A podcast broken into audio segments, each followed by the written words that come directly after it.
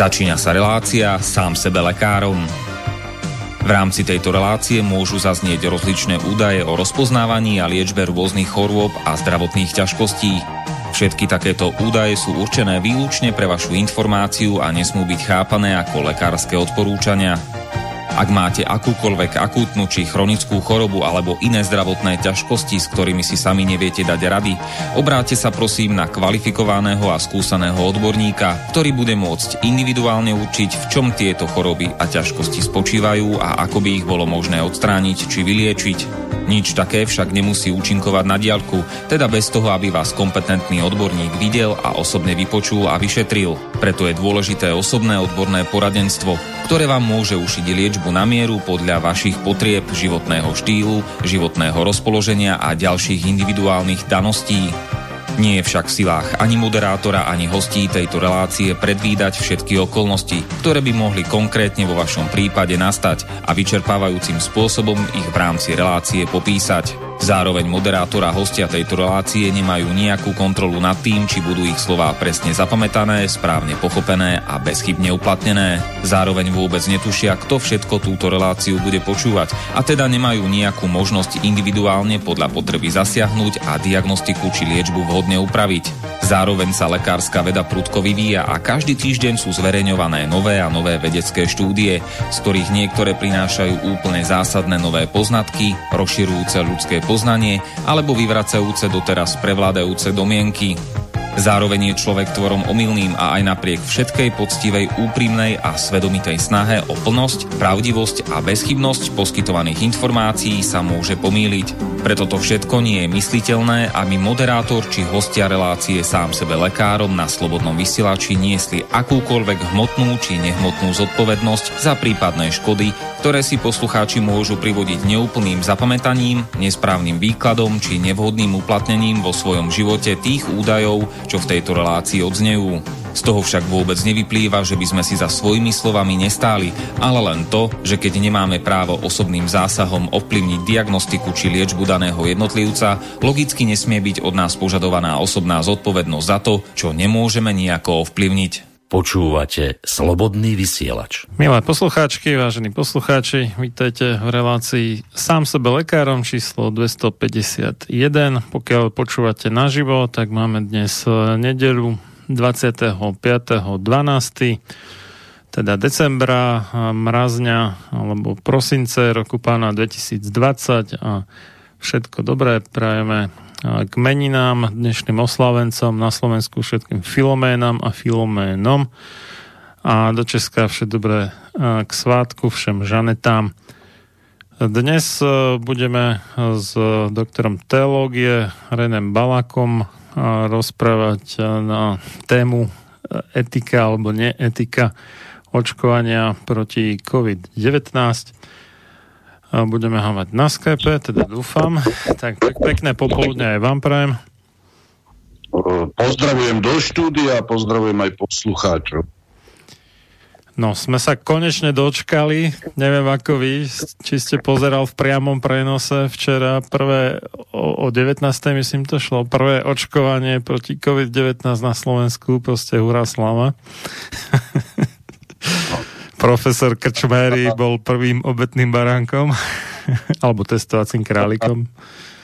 Vždy stránim akejkoľvek propagandy mediálnej a nepozeral som tieto veci, pretože som považoval za dôležitejšie iné skutočnosti, keďže išlo o Sviatok Vianočný, takže som eh, nesledoval vôbec televíziu, tu málo kedy sledujem a keď niečo teda mediálne je prezentované, tak to pozerám vyslovene z analytických dôvodov, ako sa pomocou propagandy pôsobí na myslenie obyvateľstva. Takže ja sám si, som to nepozeral. Ja si práve myslím, že ono to malo asi aj ten efekt, lebo pôvodne to bolo ohlasené, že na nedelu, ale že chceli ešte, ako, že aby to bolo ešte na ten sviatok Vianočný, aby to ešte bolo ako v rámci Vianoc. A, akože vianočný darček, jak to už spomínal teda profesor Glasa, že to je najúžasnejší, neviem, také samé superlatívy tam dával, chrlil normálne vianočný darček, aký sme si vedeli predstaviť a tak. Vakcína. A nie jedna, a hneď tri. A takéto veci. A to ste určite sa na tom zabával obdobne aj vy vtedy, keď to hovoril pred, kedy to bolo pred nejakými tromi týždňami zhruba. No. Áno, áno, približne pred mesiacom. No. A, takže Takže možno, ako, aby to bolo v rámci Vianočných darčekov, tak to ešte silou mocou e, chceli stihnúť na druhý sviatok Vianočný, aj keď pôvodne ohlasili teda až dnešok, teda nedelu 27. No, nevadí. Tak e, ja som celkom zvedavý, e, že ako to dopadne. Dnes e, sa údajne teda dala očkovať rezidentka. Boli také... Mm, také zostrihy video, že, ktoré ľudia možno niektorí nepochopili, že ako to, že najprv tam tá ihla je a potom keď uh, ho už zaočkujú, tak tam tá ihla nie je. Toto by bolo treba vysvetliť, aby nebehali zbytočné konšpiračné teórie po internete, že sú také moderné striekačky, ktoré sú vybavené takým mechanizmom, že keď vytlačíte všetku tú tekutinu zo striekačky a potom to ešte viacej pritlačíte, tak tá e, ihla tam ako keby tak vystrelí v podstate dovnútra a je to kvôli tomu, aby neboli zbytočné pracovné úrazy, čo sa týka napichnutia sa zdravotníkov, obvykle teda sestriček na ihly po podaní nejakého inekčného liečiva alebo aj očkovaní kľudne. U pacientov, ktorí sú buď HIV pozitívni alebo majú nejakú žltačku typu B alebo C a takýchto vecí, čo by mohlo byť nebezpečné a údajne im ani zamestnávateľe to nechceli môcť uznávať ako pracovné úrazy, tak sa vymyslel takýto spôsob, že ako náhle sa tam vytlačí všetko a ešte viacej sa to zatlačí, tak tá ihla vbehne dovnútra a potom je to o dosť bezpečnejšie, no, takže toľko k tomu. Ale nás dnes teda bude zaujímať tá uh, etika alebo uh, bioetika, očko, respektíve neetika a bioneetika očkovania proti COVID-19, lebo sú s tým spos- spojené viaceré otázniky, o ktorých bola reč z časti teda aj v to je v tej relácii 15 minútové či 16 s profesorom Glasom na televízii Lux. A verím tomu, že dnes sa posluchači dopočujú trošku iný pohľad na vec, než tam prezentoval on.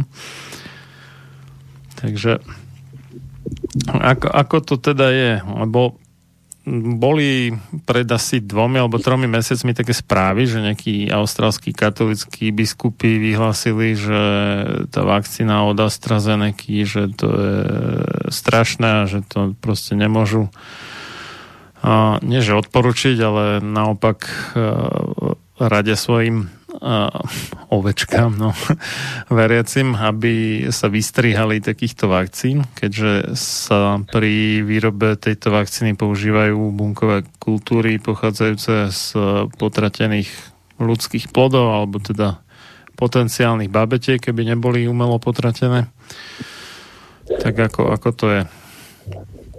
No, v tomto sme v situácii, kedy v katolickej e, církvi jestujú rôzne názorové prúdy na to, čo je eticky alebo bioeticky správne alebo nesprávne.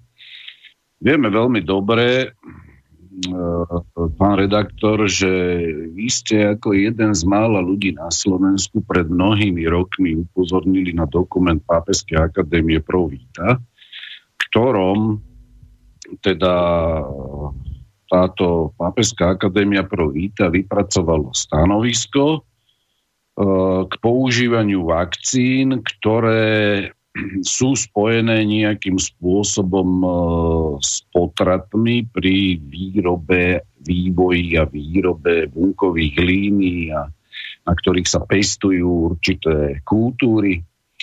Uh, no, ja, ja, ja by som to objasnil, že jak tomu došlo vlastne, lebo to bolo celkom zaujímavé.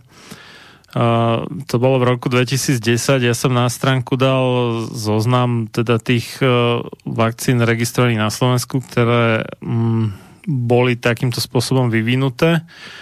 Plus, a to bola ešte ako úplne že nová tá stránka Sloboda v očkovaní, uh, plus uh, teda nejaký veľmi krátky pokec o tom, že čo to je zač.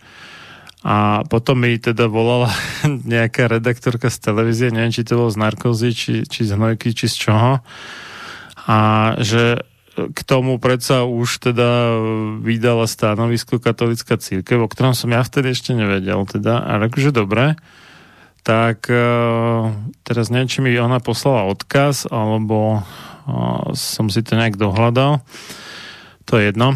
No a ja som tam potom zistil, že v rozpore s tým, čo ona tvrdí, že vlastne je to skôr zamietavé to stanovisko, takže Takže som bol nakoniec ešte potešený. Spočiatku som myslel, že to bude zase nejaká s prepačením prasárna, ktorá má ospravedlniť neospravedlniteľné, ale naopak som bol potešený tým stanoviskom, že, že nie je to síce úplne 100% striktne odmetavé, ale je to tak 98 možno percent odmetavé a dokonca vyzývalo na nejaký aktívny odboj voči takto vyrábaným vakcínám a takéto veci, takže uh, v podstate to bolo vďaka teda mm, interakcii nejakej televíznej, neviem, či hlásateľky, či moderátorky, či red, reportérky, či čo to bolo. No, nespomínam si na to meno, sa ospravedlňujem.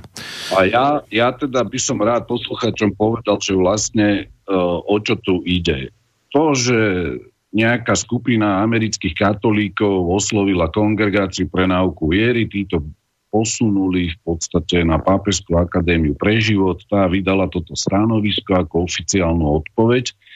Ja som e, túto vec skúmal v podstate od času, kedy to stano, tie morálne reflexie o používaní vakcín pochádzajúcich e, derivovaných z potratených ľudských plodov ja som to teda konzultoval svojho času s viacerými odborníkmi na rôznych katolických univerzitách v zahraničí a skúmal som niekoľko rokov viac menej ten problém, lebo však to stanovisko je z roku 2005, uh, ak, sa, ano, ak, ano. Dobre, ak sa dobre pamätám.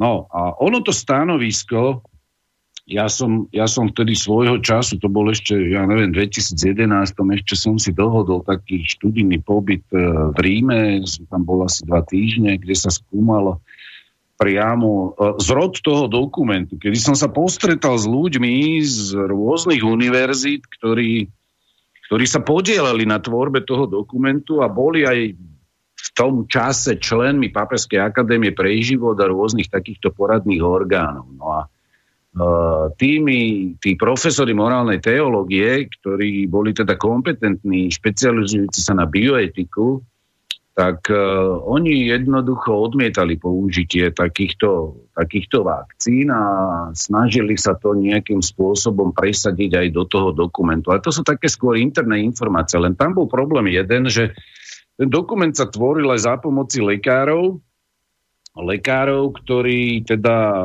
všeobecne v tomto našom systéme chemickej medicíny a presadzovania vakcinácie e, sa snažili nájsť nejaké východisko. Ja predpokladám im bona fide v dobrej viere, že jednoducho veria tomu, že tie vakcíny majú ten účinok, ktorý sa o nich deklaruje a mali tam dosť významné slovo. Ale nech už je ten dokument akýkoľvek, tak e, ja som na to reagoval niekoľkými štúdiami. A to je práve ten kameň úrazu, že ja som jednu štúdiu vydal, potom sa zverejnila v médiách, rozputal sa okolo toho mediálny cirkus a ja viem, že provakcinačným e, osobno, osobám, či z odborných kruhov medicínskych, alebo povedzme aj iných odborných kruhov, tá štúdia nebola veľmi pochuti. A tam ide v podstate o to, že čo vlastne tá pápeská akadémia pro Vita vtedy povedala.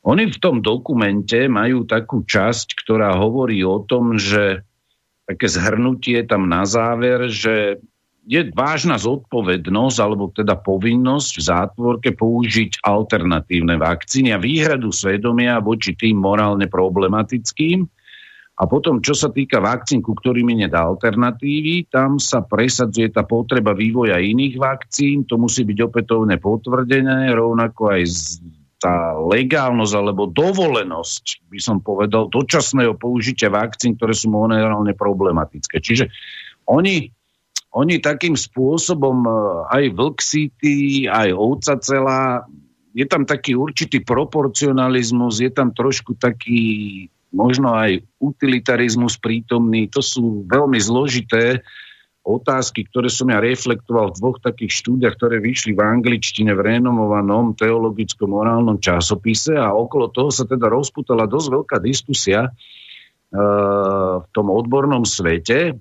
Ja som sa odvolal na veľa, veľa autorov, ktorí písali o tomto probléme ešte skorej.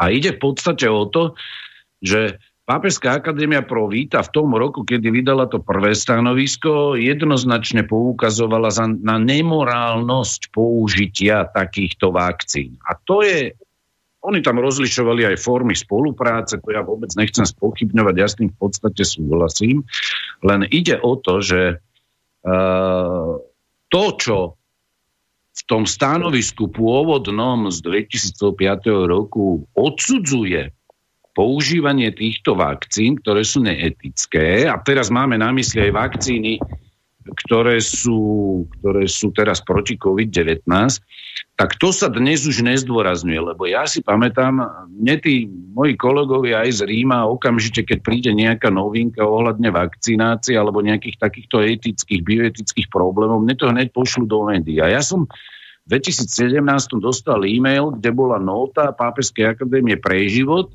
v ktorej sa už e, konštatuje, že sa vôbec nemáme zaoberať takýmito morálnymi problémami, či to pochádza alebo nepochádza z potratov. Ja, keď som to videl, tak e, som bol dosť zhrozený, pretože to je presne opačné stanovisko, že oni teraz už v 2017 stáli na úplne opačnom pole, čo sa týka pozície, kde si to je, akože odsudzuje sa takéto vakcíny, vývoj takýchto vakcín, ale v rámci aplikácie to nepredstavuje až taký nejaký vážny morálny problém. Ja to stanovisko, ako keď som ho prvýkrát čítal, som myslel, že neverím vlastným očiam, lebo tí provakcinační, tí sa odvolávajú aj na dokument Kongregácie pre náuku Dignitas Persone, to sú tie dva slávne články 34 a 35, kde sa podmienečným spôsobom takisto dočasne pripúšťa použitie týchto nemorálnych vakcín, keď ich tak nazveme, alebo neetických. Podmienečne, dočasne.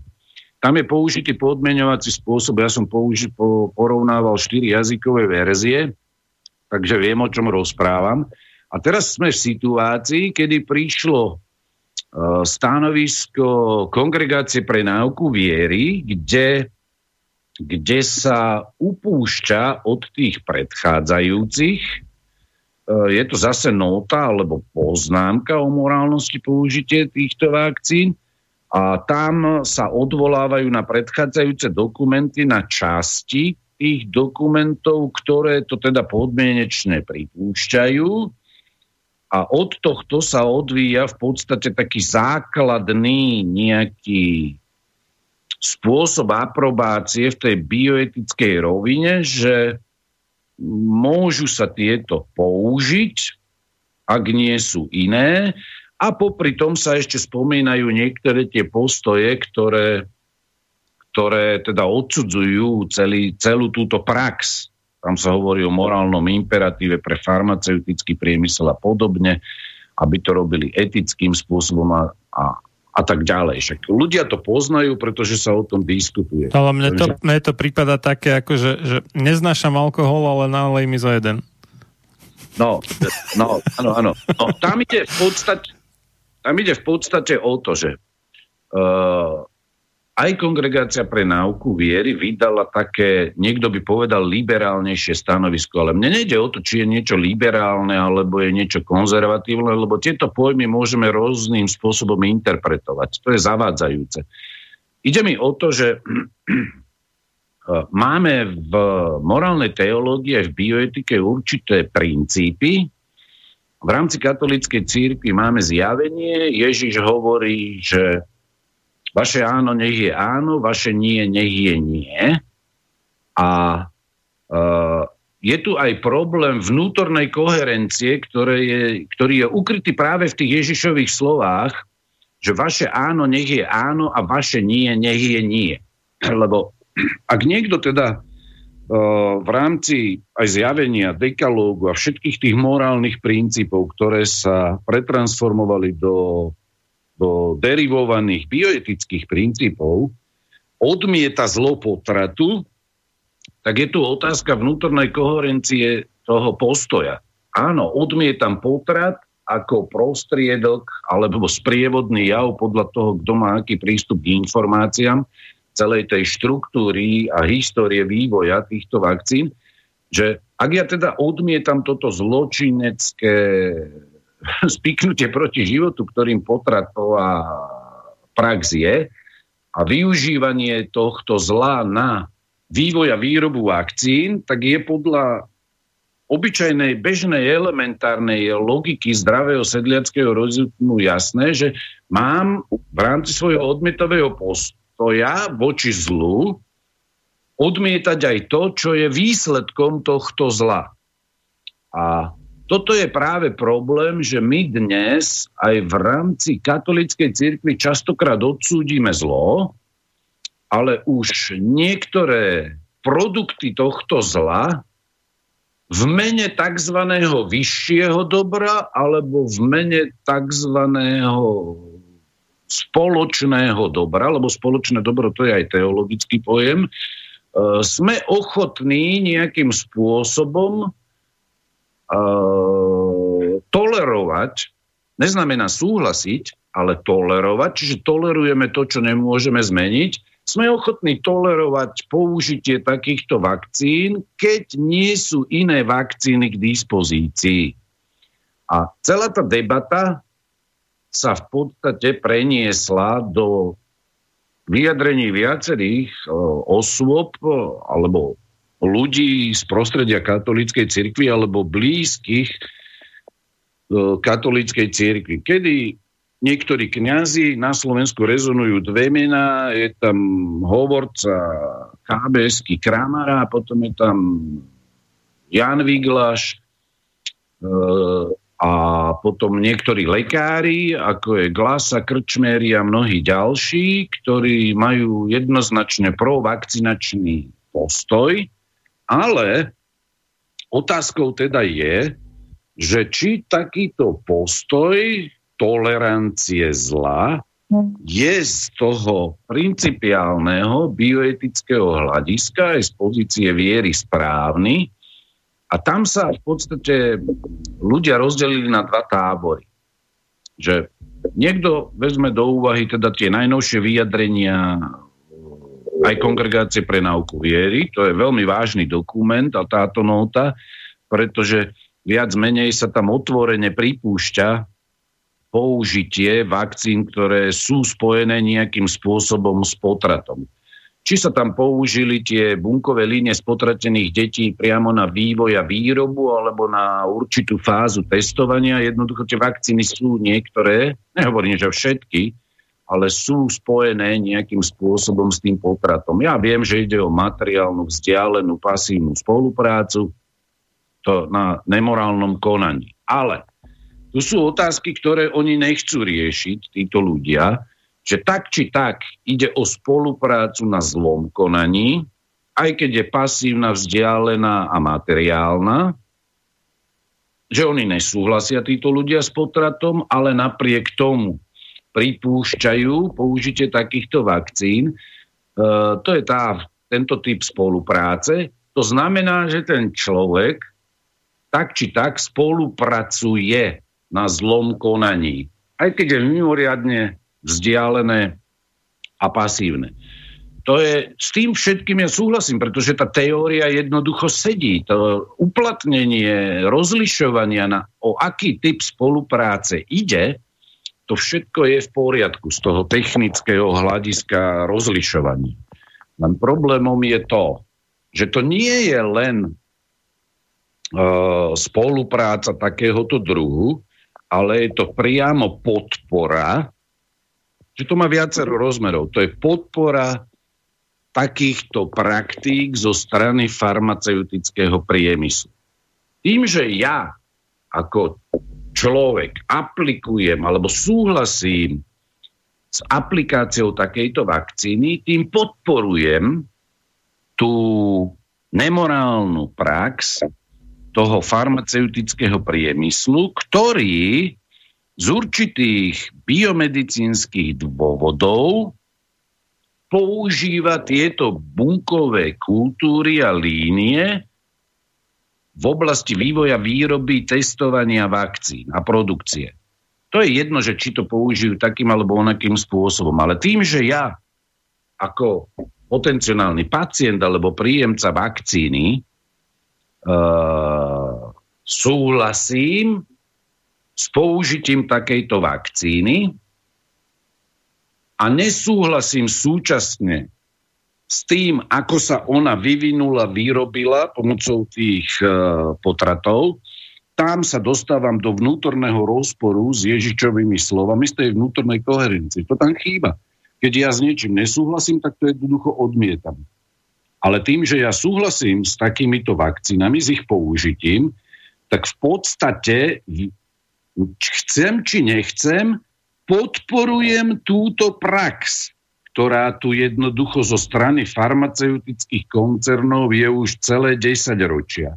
A toto je niečo, čo si ľudia nie celkom uvedomujú, že o čo tu ide. Že Pápežská akadémia pre život v 2005 povedala, že e, to je spolupráca na zločine, ktorá sa nachádza v kontexte mravného morálneho nátlaku na svedomie rodičov, ktorí sú nútení vyberať si buď skutok proti ich svedomiu, alebo vystavenie svojich detí a obyvateľstva ako takého ohrozeniu zdravia. To je nespravodlivá voľba, ktorú treba čo najskôr odstrániť. A toto je zarážajúce. Že? Je to zlé? Pápežská akadémia svojho času tvrdila, že to nie je takáto situácia jednoducho tolerovateľná. A napriek tomu dnes už máme stanovisko Kongregácie pre náuku viery e, v tejto najposlednejšej note, že jednoducho už sa tým nemáme trápiť, že je to morálne prípustné. A tu ja kladiem otázku z toho teologického hľadiska, že ako môžeme tak radikálne v priebehu pár rokov zmeniť v oficiálnom nejakom vyhlásení alebo v nejakom dokumente základný morálny postoj vo veľmi vážnej veci. Toto je pre mňa šokujúce a diskusia, ktorá prebieha na internom fóre medzi nami v oblasti morálnej teológie a bioetiky, je taká, že viac komunikujem už so zahraničím, pretože u nás na Slovensku nie je s kým komunikovať. A tu ide o to, že e, vytvorila sa štruktúra, ktorá je z toho odborného hľadiska odporná neludská. Celý ten proces všetkých tých desiatok potratov, ktoré boli v skutočnosti naplánované, úmyselné a logisticky profesionálne riadené, nielen na medicínskej úrovni, ale aj z hľadiska tej inštitucionálnej medzinárodnej spolupráce na realizovaní celých sérií potratov nenarodených detí, kedy to vyvinutie a vyrobenie vakcíny bolo spoločným menovateľom, ktorý spájal v podstate celé tieto inštitucionálne štruktúry po svete z hľadiska farmaceutického priemyslu, to jednoducho je historický fakt. A celý tento proces je vedecky a logisticky tak zdokonalený, že sa vytvorila a upevnila neludská štruktúra hriechu, ktorá sa zdá, že je imúnna voči morálnym apelom oficiálnej katolíckej náboženskej doktríny. Jednoducho, tu sa už vôbec neberie do úvahy klasická teologická analýza ľudského skutku. Tie farmaceutické koncerny pokračujú v danej činnosti a naďalej vyvíjajú nové a nové vakcíny a nové a nové bunkové kultúry a línie. Jednoducho je to tak, to je fakt. A tým, že my súhlasíme s použitím týchto vakcín, my v podstate podporujeme takúto neludskú prax. To si toto, toto nikto nechce vidieť u nás na Slovensku, že, že použitím takejto vakcíny my podporujeme takéto neludské praktiky. A tu si ja spolu s mnohými expertami na tieto otázky na katolických univerzitách po svete, mnohí ľudia majú približne ten istý názor, že ako je možné, vysloviť nejaký morálny súhlas na oficiálnej úrovni v tej note e, samotnej kongregácie pre náuku viery s takouto praxou.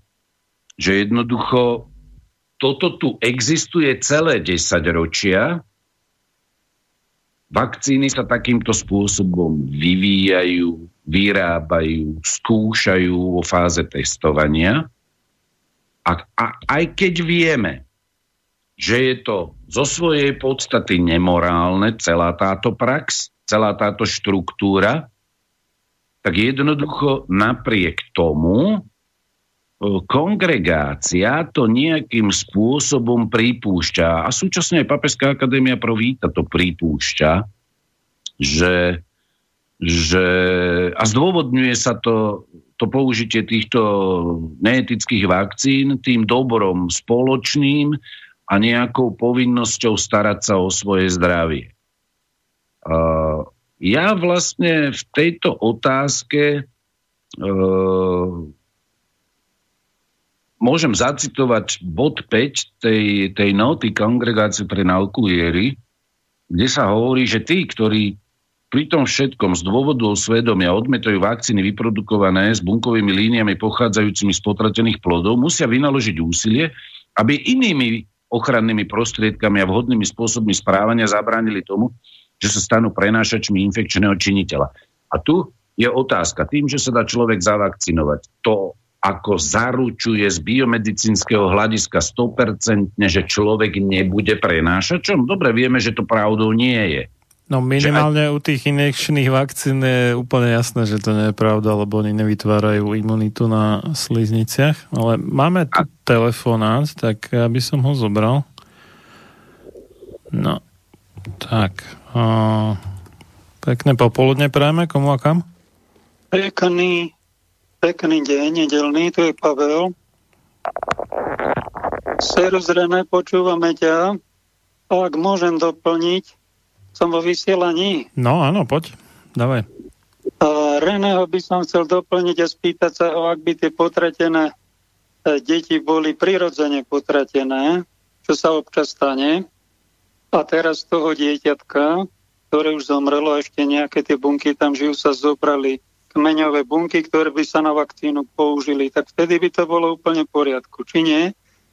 Ďakujem ak by za vysvetlenie. Tlo pozdravujem, ak by išlo o spontánny potrat, čiže mimo ľudského rozhodovania na základe rozumu a slobodnej vôle, čiže nezávisle od vôle a rozhodnutia teda človeka, tak v rámci spontánneho potratu ide o to, že dieťa teda je spontánne potratené, stratené, čiže nie je zavraždené, nie je úmyselne zabité, tak v tom prípade tie pozostatky, ľudské pozostatky toho dieťaťa so súhlasom rodičov je potenciálne možné použiť na výskum alebo aj na nejaký vývoj a výrobu v oblasti biológie a medicíny. Tam sa jedná o to, že rodičia musia súhlasiť a treba zase aj pamätať na to, že ľudským ostatkom je povinnosťou morálnou, e, zase sú na to aj cirkevné dokumenty, aj oficiálna náuka v katechizme, je povinný človek preukazovať adekvátnu úctu a starostlivosť. Čiže je potrebné nakladať s ostatkami mŕtvych. Aj tých spontánne potratených detí, aj tých úmyselne potratených detí s určitou úctou. A teraz tá otázka, či sa dajú alebo nedajú použiť tie spontánne potratené deti na niečo, no musí tam byť súhlas prítomných, tých prí, príbuzných a to sú rodičia. V tom prípade je morálne prípustné použiť tkanivá z týchto spontánne potratených detí v rámci súhlasu rodičov na takýto vedecký výskum. Lenže no, Vatikán nemá na, na, na, na mysli takto potratené deti, lebo ľudia, hlavne kresťania, sú vydesení, že Vatikán ako keby nepriamo schvaluje tie vakcíny z potratov, ale to treba takto dovysvetliť, a potom sa spýtať, e, z akého potratu, či spontánneho, či umelého tá vakcína je.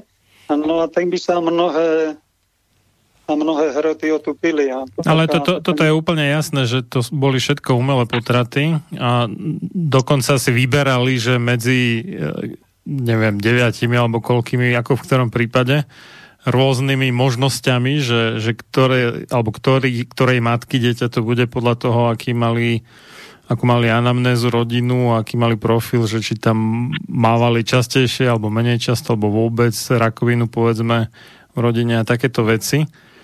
A tie spontánne potratené nie sú moc použiteľné, lebo tam to už je viac v podstate mŕtve alebo mm, odumierajúce a to, toto nie je vlastne pre ten priemysel niečo, čo by dávalo zmysel. No, čo sa týka, túto chcem zareagovať, až môžem. No, nech sa páči. V prípade, v prípade spontánneho potratu si treba uvedomiť, že tkanivo, alebo to potratené dieťa, spontánne potratené dieťa, čiže mimo ľudskej vôle a rozhodnutia, čo je eticky teda ne, nepredstavuje žiadny problém.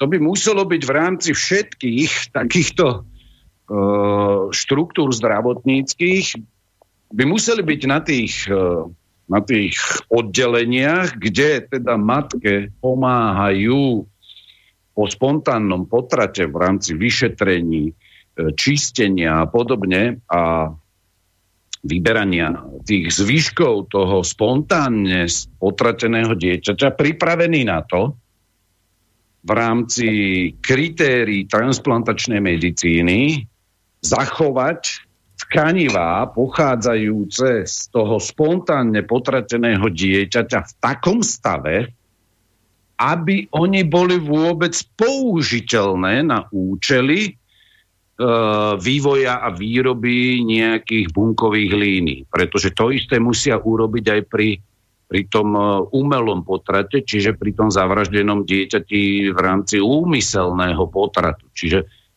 oni musia zabezpečiť to, aby to tkanivo z toho potrateného dieťaťa, tie jednotlivé jeho časti, e, boli okamžite konzervované spôsobom, aby u tých tkaní nedochádzalo k aptuze, čiže k tomu, že postupne tie bunky odumierajú. Jednoducho ten proces treba zastaviť a zachovať ich v takom stave, ako keď transplantujete orgány párové z darcov alebo aj z, z mŕtvych darcov, aby sa vôbec dali použiť pre niekoho iného. A v tomto prípade pre vývoj a výrobu vakcín. To si ľudia neuvedomujú, že aká je celá tá, tá štruktúra vývoja a výroby týchto vakcín. No len, len pri, tom, pri tej transplantácii tam sa dobre prehlási sa, že ten človek je tzv. že mozgovo mŕtvy, že ten mozog mu nevykazuje nejakú činnosť už. OK, ale e, srdcovo ešte nie je mŕtvý, čiže ten krvný obeh mu tam funguje všetko, ale toto už pri tom spontánnom potrate neviem, no, asi moc nefunguje. Čiže... No a preto, a preto treba tie tkanivá, tie zvýšky toho potrateného dieťaťa okamžite dostávať do tých transportných boxov alebo podrobiť okamžite tej pitve, aby sa vyselektovalo tkanivo, ktoré je vhodné na vývoj novej bunkovej línie alebo tej kultúry. No ale, t- ale to, to, že sa to nerobí reálne, podľa mňa naznačuje, že ono prakticky nikdy to nie je vhodné, lebo jedna vec je, že Uh, osobne si teda myslím, ale tak neviem, čo na tom pravdy, že uh, náchylnosť k spontánnemu potratu je v podstate taký minus bod aj sám o sebe na to, aby sa dané tkanivo nepoužilo lebo tam už nie, niečo to znamená, hej, že bude ten plod je nejak eh, poškodený a sa tým vyvolá potrat, alebo povedzme dojde k nejakej, ja neviem, intoxikácii, alebo, alebo aj chorobe matky, povedzme, hej, že eh, dajme tomu tá rúžienka počas tehotenstva môže viesť k spontánnemu potratu, ale toto práve nie je použiteľné, takéto niečo je to použiteľné vtedy, keď chceme hľadať ten... Vírus rúženky, áno, vtedy áno, ale inak nie. Potrebujeme vírusový izolát alebo izolát vírusu, tak vtedy je to jednoducho žiadúce. Ale ja nechcem príliš zachádzať do tých detailov. Ja chcem poukázať na to, že celá tá štruktúra takéhoto spôsobu vývoja a výroby vakcín, neetických vakcín, Jednoducho tým, že my tie vakcíny aprobujeme z morálneho hľadiska ako niečo, čo je v podstate akceptovateľne v mene vyšších záujmov ochrany zdravia, porazenia toho, toho strašného covidu a povedzme e, tzv. spoločného dobra, to nič nemení na tom, že stále sa jedná o spoluprácu na zlom konaní.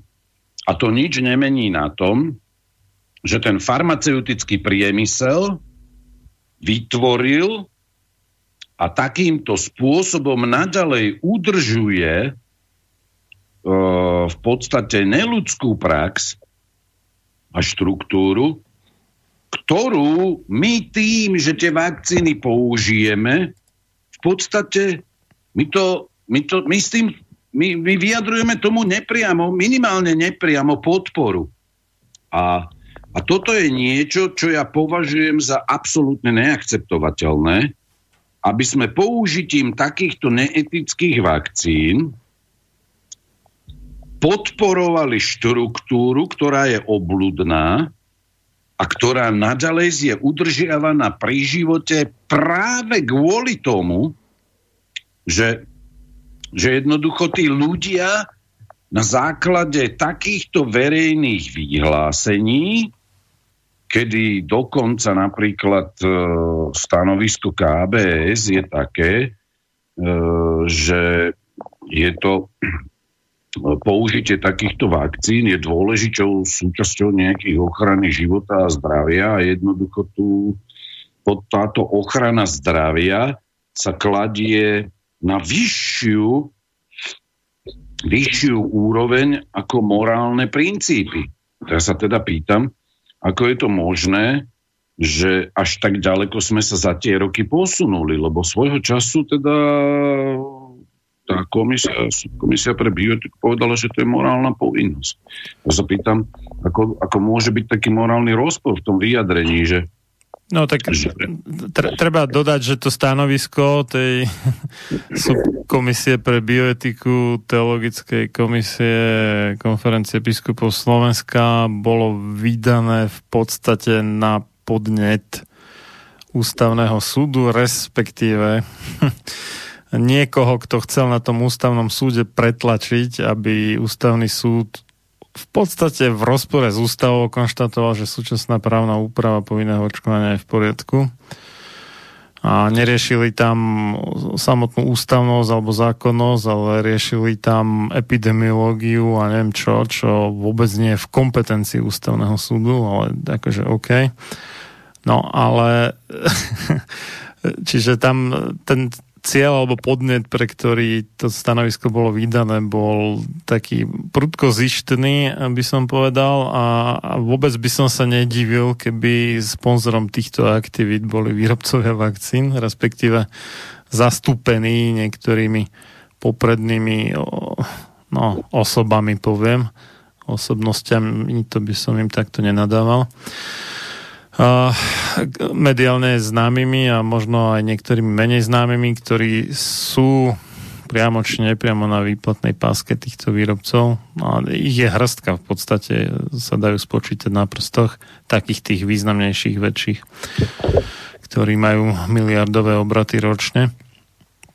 No a ja som ešte teda chcel dodať k tomu telefonátu, čiže tam to tkanivo vlastne musí byť odoberané ešte v podstate za plného života tých buniek, lebo ako náhle tam už začne dochádzať k nejakej tej no, jak by sme to nazvali, kaskáde odumierania tých buniek, tej či, či už apoptoza alebo nekroze, to je v princípe jedno, tak uh, už to tkanivo nie je moc vhodné na nejakú... Nedá použiť, jednoznačne no, sa nedá no a použiť. Toto, toto práve, k tomu práve dochádza už pri tom spontánnom potrate v čase, keď už sa vie, že už sa nepodarí akože udržať to tehotenstvo a už tam nasleduje ten spontánny potrat, tak tam je podľa mňa minimálna šanca z toho uh, tela nejak uh, vyextrahovať niečo použiteľné pre um,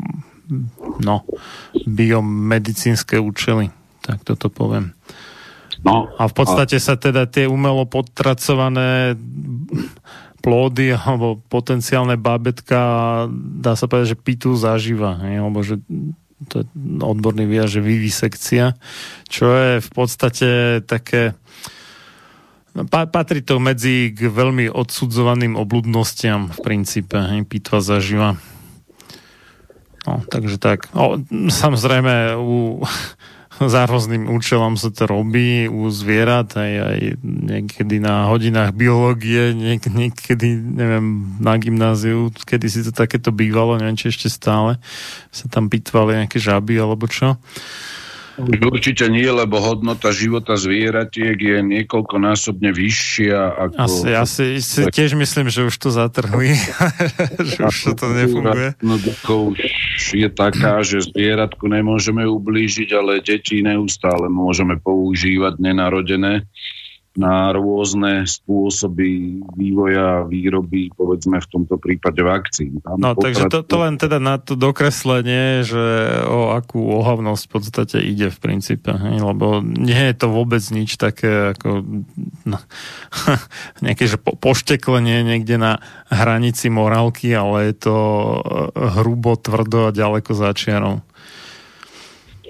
No, mňa, mňa zaráža to, že za niekoľko málo rokov sa v podstate e, mravnosť a aplikácia tých e, bioetických princípov alebo morálnych princípov otočila tak, že dnes skutočne v rámci toho prístupu k tejto citlivej problematike dominuje jednak utilitarizmus, konzervencionalizmus a proporcionalizmus. Toto je že sa dávajú v rámci proporcionalizmu navážky určité druhy dobra, ktoré v skutočnosti nemôžeme dávať návážky. A toto je to, čo dnes ľudí uviedlo do dvoch nezmieriteľných táborov. Že mnohí ľudia e, v rámci katolíckej církvy, či laici, alebo biskupy, alebo kňazi, majú ešte stále v sebe tú prírodzenú mravnosť a vedia, že tí, ktorí sú patrične teda odborne vzdelaní, že to, ako hodnotiť určitý skutok, napríklad použitie takejto neetickej vakcíny, že nemôžeme k tomu hodnoteniu toho skutku pristupovať z pozície či už utilitarizmu, alebo konsekvencionalizmu, alebo proporcionalizmu.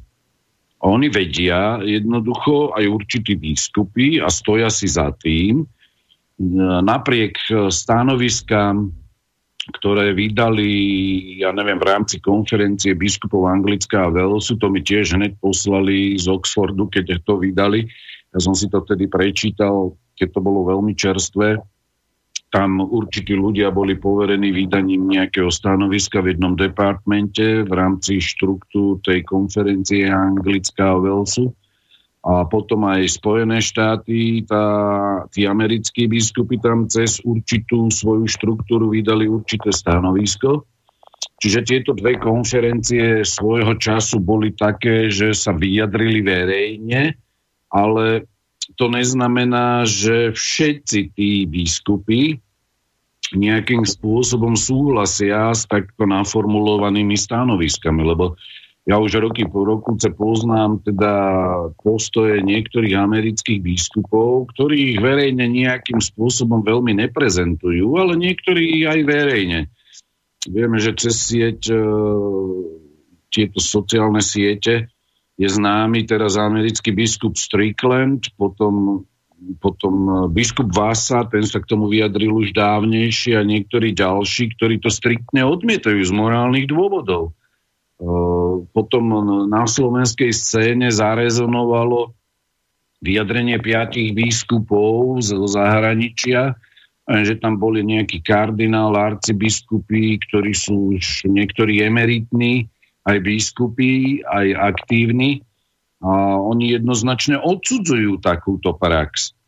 A E, rozputala sa taká vojna e, názorov aj tu u nás na Slovensku. Niektorí katolíci jednoducho hovoria, čo nejakí biskupy inde. E, naši biskupy povedali, že áno, treba sa dať očkovať a to je pre nás smerodajné. K tomu prišlo stanovisko teda kongregácie pre náuku viery, ktoré ktoré nejakým spôsobom ospravedlňuje použitie takýchto vakcín v mene vyššieho dobra, spoločného dobra, ochrany zdravia a podobne. Ale to stanovisko tiež nie je úplne také, by som povedal, úplne jednoznačné. Len ono je vnútorne nekoherentné a nelogické že na jednej strane sa odsudzuje tá neetická, ten vývoj, výroba, použitie tých e, bunkových kultúr a na druhej strane je tu aj spoločné dobro, kedy môže, tam sa zase píše, že pri absencii iných prostriedkov na zastavenie epidémie alebo aj len na jej predídenie, toto spoločné dobro môže ako keby odporúčať vakcináciu. Čiže oni netvrdia, že to je morálne správne, oni zase nejakým takým mohlo by, môže, hovorí aj o tom, že uh, za určitých okolností uh, by sa to nejako dočasne dalo použiť. Ako toto je práve to, že spomína sa tam napríklad morálny imperatív pre farmaceutický priemysel, pre vlády, medzinárodné organizácie, aby garantovali, že vakcíny účinné a bezpečné zo zdravotného hľadiska, ako aj eticky e, priateľné, aby to garantovali, že budú dostupné. No a ja sa pýtam, že prečo z takéhoto stanoviska kongregácie, tá nota, kongregácie pre náuku viery, sa vyberie len to, že môže sa to použiť. No, to, to sú tie veci, že z každého dokumentu si provakcinačne orientovaní reprezentanti, ja neviem, niektorí kňazi alebo biskupy, alebo teda laici, vyberú to, čo sa im hodí do ich svetonázoru a to, čo sa nehodí, na to jednoducho zabudnú. Tá, no tu absentuje, že, teda, že všetko zoberme do úvahy, čo je v tom dokumente, lebo keď Pápežská akadémia pre život v 2017 po, na, vydali také stanovisko, ktoré som hneď ten istý deň v podstate dostal na e-mail, tak tam už uh, bolo také odporúčanie, že ako keby sa ani nemáme tým zaoberať, že či je to samo zlo v tej vakcíne alebo není, že to vôbec není podstatné, podstatná je ochrana života. No ako sa v posledných rokoch personálne zmenilo obsadenie Pápežskej akadémie pro víta, tak mňa to ich stanovisko z roku 2017, tá nota, vôbec neprekvapila. Pretože ona v podstate je úplne opačná ako tá z roku 2005. A tu kongregácia postupuje opatrnejšie, ale pripúšťa použitie, že to spoločné dobro môže byť dôvodom, ktorý by to ospravedlnil. No, tak e, z toho si niekto potom e, u nás na Slovensku v rámci výkladu a interpretácie urobí morálnu povinnosť a sugestívne sa tvrdí, že je to v poriadku. No ale kongregácia pre náuku viery netvrdí, že to je v poriadku. To si treba otvorene povedať. Oni poukazujú na to, že tam stále je morálny e, imperatív pre celý ten tú, tú farmaceutický priemysel a pre tú obludnú štruktúru zla, ktorý oni pred mnohými desaťročiami vytvorili. A, a, a zábavné je na tom to, hm. že štvrtý bod stanoviska Kongregácie pre náuku viery hovorí o tom, že e, to dovolenie použitie takýchto neetických vakcín nezahrňa a nesmie zahrňať akýmkoľvek spôsobom morálne schvalovanie a použitie týchto bunkových línií z potratených plodov. A teda sa žiada, aby produkovali a distribuovali a schvalovali eticky priateľné vakcíny, ktoré nebudú vytvárať problém vo svedomí. Ani pre zdravotníkov, ani pre tých, ktorí majú byť zaočkovaní. To sú tie veci, ktoré sa nezdôrazňujú. A v bode 5 je napísané, že tá vakcinácia musí byť dobrovoľná. To je tiež taký paradox, že, že e, subkomisia pre bioetiku 2013 to povedala, že to je morálna povinnosť a v 2020 v bode 5 kongregácia náuku pre náuku viery tvrdí, že to musí byť dobrovoľné. Tak teraz kto má pravdu? Subkomisia? KBSK? Alebo kongregácia pre náuku viery? Viete, že tu vidíme tragický jav toho, že jednota, tá principiálna jednota v tej morálnej oblasti v podstate už neexistuje. No mne tie, tie výstupy konferencie biskupov Slovenska ohľadne očkovania pripadajú tak, že tam je prvým najdôležitejším bodom obhajoba očkovania za každú cenu a až potom niekde je možno na neviem koľko mieste Ježiš Kristus. Čiže to si samozrejme každý môže zvážiť sám a prečítať si to. Majú to tam stále na stránke. Ja, ja som to teda komentoval krátko potom, ako vyšlo to stanovisko v 2013, myslím že, e, že KBS kontra Vatikán, lebo tam bol teda očividný ostrý rozpor, ale medzi tým teda aj Vatikán už tak nejak trošku zmenil aj obsadenie a aj ako keby názory na túto tému. Bolo nedávno také, ale nakoniec sa to ukázalo, že to je zrejme hoax. Taká správa, že, že pápež tvrdí, že e, tí, čo sa nedajú zaočkovať, nepôjdu do neba a takéto veci, ale to, to si myslím asi iba niekto vymyslel. To ja, to ja nebudem komentovať takéto veci, to je úplne zbytočné. Ale len, len to, to som chcel dodať, že, že toto bolo iba v jednom jedinom zdroji sa mi to podarilo dopatrať a ani to bol taký nejaký pochybný, takže asi a ostatní to teda kopírovali odtiaľ všetci. Takže asi to nebude pravda, teda pravdepodobne, hej, že od, od súčasného pápeža sme sa dočkali všeličoho, ale zatiaľ teda ešte až tak ďaleko asi nezašiel. No. ale už máme hodinu za sebou, tak by som uh, dal prestavku, ak nič nenamietate. V poriadku, môžeme si dať prestávku. Dobre, tak uh, keďže máme stále ešte to vianočné obdobie, tak si dáme jednu, jednu ruskú a jednu polskú vianočnú pesničku. No zahyň, studom večným zahyň podlá duša, čo o slobodu dobrý ľud môj mi pokúša. Lež večná meno toho nech ovenčí sláva, kto seba v obeď svetu za svoj národ dáva. A ty morho, hoj morho, detvo môjho rodu, kto kradmou rukou siahne na tvoju slobodu, a čo i tam dušu dáš v tom boji divokom, mor ty len a voľne byť, ako byť otrokom. Samochalúbka. Počúvate Slobodný vysielač.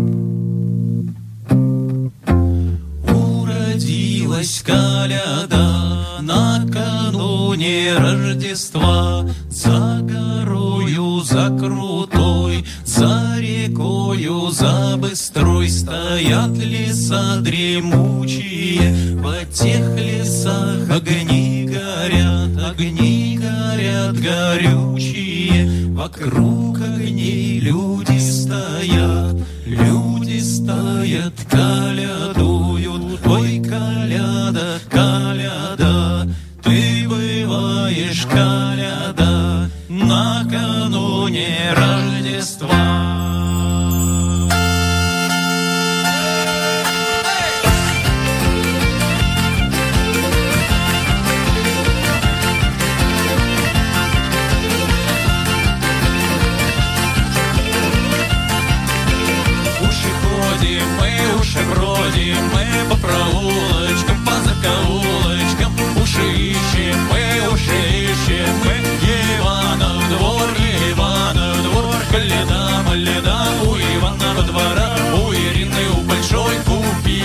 горшок, путью говорит жену. Кормить, чтоб детей родить, а не пахать, переложки ломать, вот давай пирога, а не дашь пирога, мы корову за рога, а не дашь хлеба, сдача с печки деда.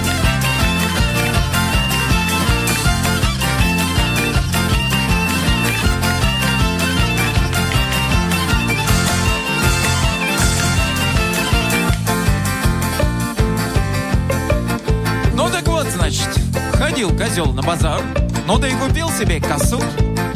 На что ему косу? А чудак человек, ну так мурову траву косить. А на что траву-то косить? Ну, для того, чтобы добра коня выкормить, вот. А зачем добра коня кормить? Так дубовый лес возить? А зачем дубовый лес возить? Э, брат, мосты мостить. А зачем мосты мостить?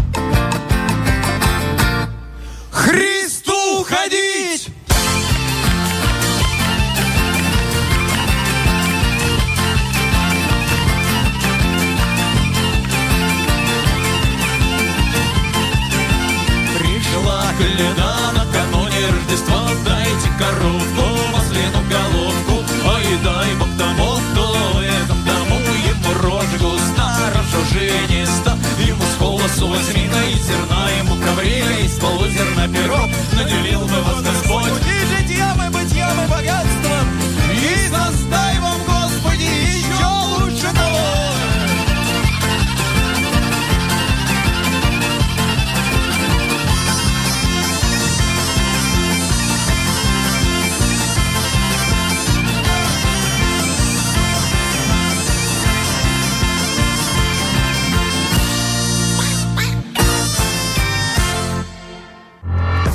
Reláciu počúvate vďaka vašim dobrovoľným príspevkom.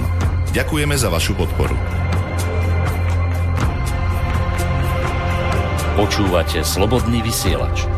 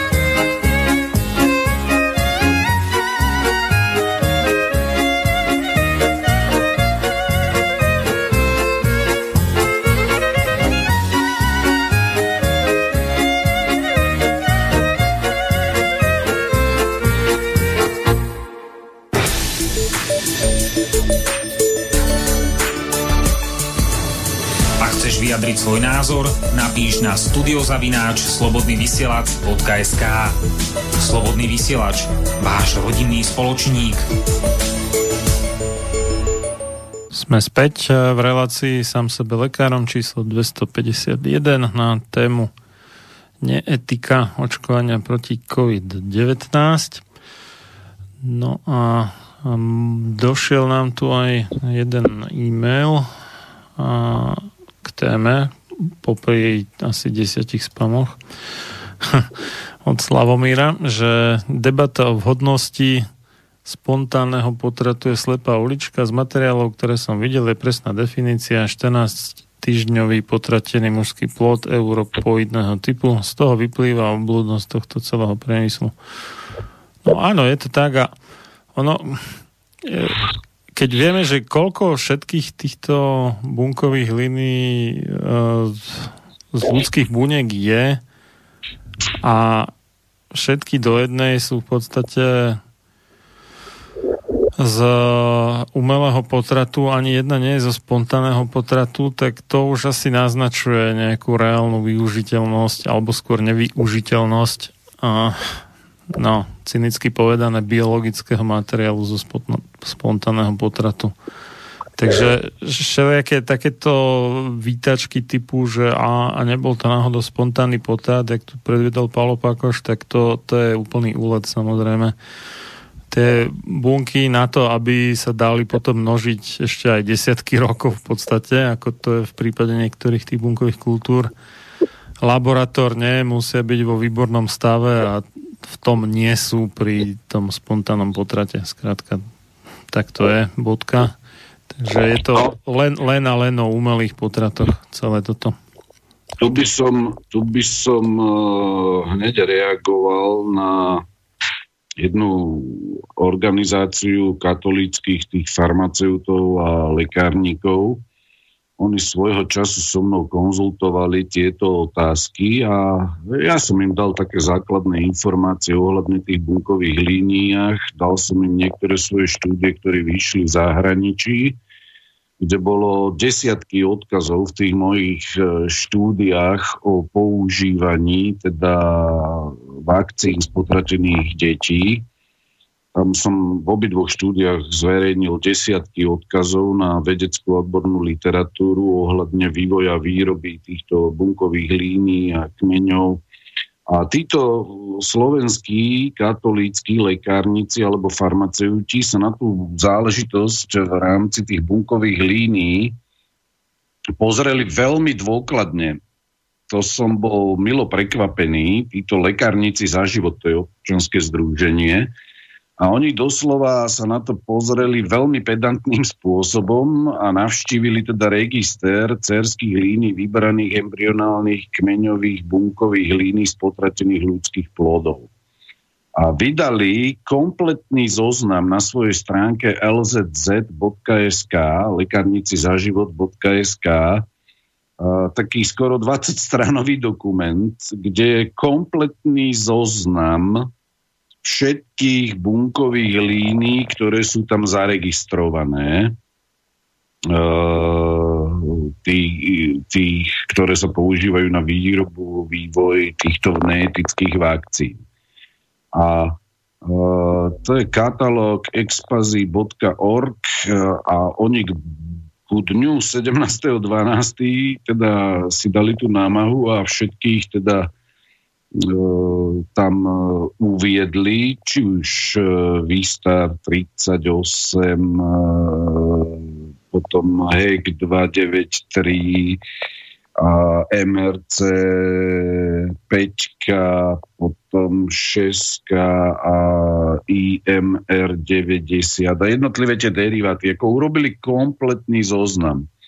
Takže z toho zoznamu, z toho zoznamu ktorom je dokonca, neviem, či tam není aj bunková kultúra, Valvax 2, a, no je ich tam fakt veľmi no, oni veľa. spomínajú v tom stanovisku, čo vydali nedávno, tú, tú, no. tú čínsku najnovšiu, pravdepodobne asi dva roky alebo koľko starú. No, ja som ho citoval, tu, ja som vo svojej poslednej štúdii z roku 2018, ktorá vyšla v Annales de Theologia Morale, ja som mu tam dokonca spomenul, že v Číne bola vyvinutá nejaká Valvax, už si nepamätám, jak sa volá, lebo fakt no to roky idú. No dvo, dvojité V, Alvax a dvojka, takže pravdepodobne bola aj nejaká jednotka zrejme, zdá sa, ale možno nie až tak úspešná. No a oni jednoducho vydali kompletný zoznam a ten taký, čo sa im podarilo zistiť a v podstate tým poukazujú na to, čo sa kritizovalo ešte v roku ja neviem, 2005, že jednoducho ten farmaceutický priemysel vytvoril niečo, čo eh, niektorí bioetici, ktorí publikujú aj v časopise National Quarterly of Bioethics, tam taký katolický, katolický karentovaný časopis, ktorý sa vyjadrovali k celej tejto problematike v rôznych štúdiách, rôzni autory, tak jednoducho oni poukazujú na to, že že, že skutočne táto obludná štruktúra, ktorú vytvoril farmaceutický priemysel, jednoducho funguje a my tým, že ich v podstate tie, tie vakcíny používame, tak my to udržiavame tým používaním tých vakcín eh, pri živote. A, a tu by som chcel poukázať na to, že aj použitím týchto vakcín eh, sa stávame v istej miere spolu zodpovednými za to, že táto obludná štruktúra, ktorú vytvoril farmaceutický priemysel, bude prežívať naďalej. Ba dokonca, že sa bude e, nejakým spôsobom rozširovať. A e, čo by som chcel na čo by som chcel upozorniť je to, že to, že či je ak, nejaká vakcína etická alebo neetická, to nezávisí len od toho, problému, ktorý som ja otvoril v tej teologickej rovine pred mnohými rokmi, ako prvý na Slovensku, ale spočíva to aj tá etickosť, respektíve neetickosť vakcíny v niečom inom. Uh, samotná kongregácia pre náuku viery v tom najnovšom nejakom stanovisku alebo v tej nóte, poznámke, ale dobre, používajme termín nota o morálnosti použitia niektorých vakcín proti COVID-19, tak ona tam má jednu zaujímavú vetu, e, ktorá ako si uniká týmto provakcinačným a nekriticky uvažujúcim ľuďom, ako si je ich pozornosti. Neviem, či zámerne, alebo to jednoducho prehliadli, ale v jednom z tých bodov sa hovorí, že tie vakcíny uh, majú byť bezpečné. Bezpečné. A tu stojíme teda pred otázkou, že tá etickosť použitia tých vakcín uh, spočíva aj v tom, či sú oni bezpečné, tie vakcíny. Nielen z toho hľadiska, či bol, nebol vykonaný nejaký potrat v súvislosti s celým vývojom a výrobou a testovaním, ale aj to, že či sú tie vakcíny skutočne bezpečné. Aj to je zložkou toho, čo nazývame, že je niečo etické alebo neetické. A e, tu by som chcel upozorniť na to, že e, to je, tá otázka bezpečnosti je jednou zo zásadných morálnych alebo bioetických otázok, podľa toho, že či je vakcína bezpečná alebo nie je bezpečná, alebo nakoľko je bezpečná, posudzujeme, či tá vakcína je etická. A e, ja som členom jednej takej organizácie, ktorá vo Francúzsku, tam je taká bioetická sieť vytvorená už dlhé roky a oni mi na e-mail posielajú pravidelne nejaké problémy bioetické, kedy sa z bioetického hľadiska zaoberajú nejakým biomedicínskym problémom. A Uh, pred uh, pár týždňami uh, vyšiel, vyšiel v denníku Le Parisien rozhovor, rozhovor, to bolo konkrétne 10. decembra nejako, okolo 10. decembra, vyšiel rozhovor so špičkovým infektológom na parískej klinike. Ono to preniklo aj do niektorých médií u nás e, v bývalom Československu. Rozhovor e, so šéfom francúzskej infektologickej kliniky. Ten profesor sa volá jak sa volá, Erik, Erik Combs a je to skutočne špičkový virológ a epidemiológ.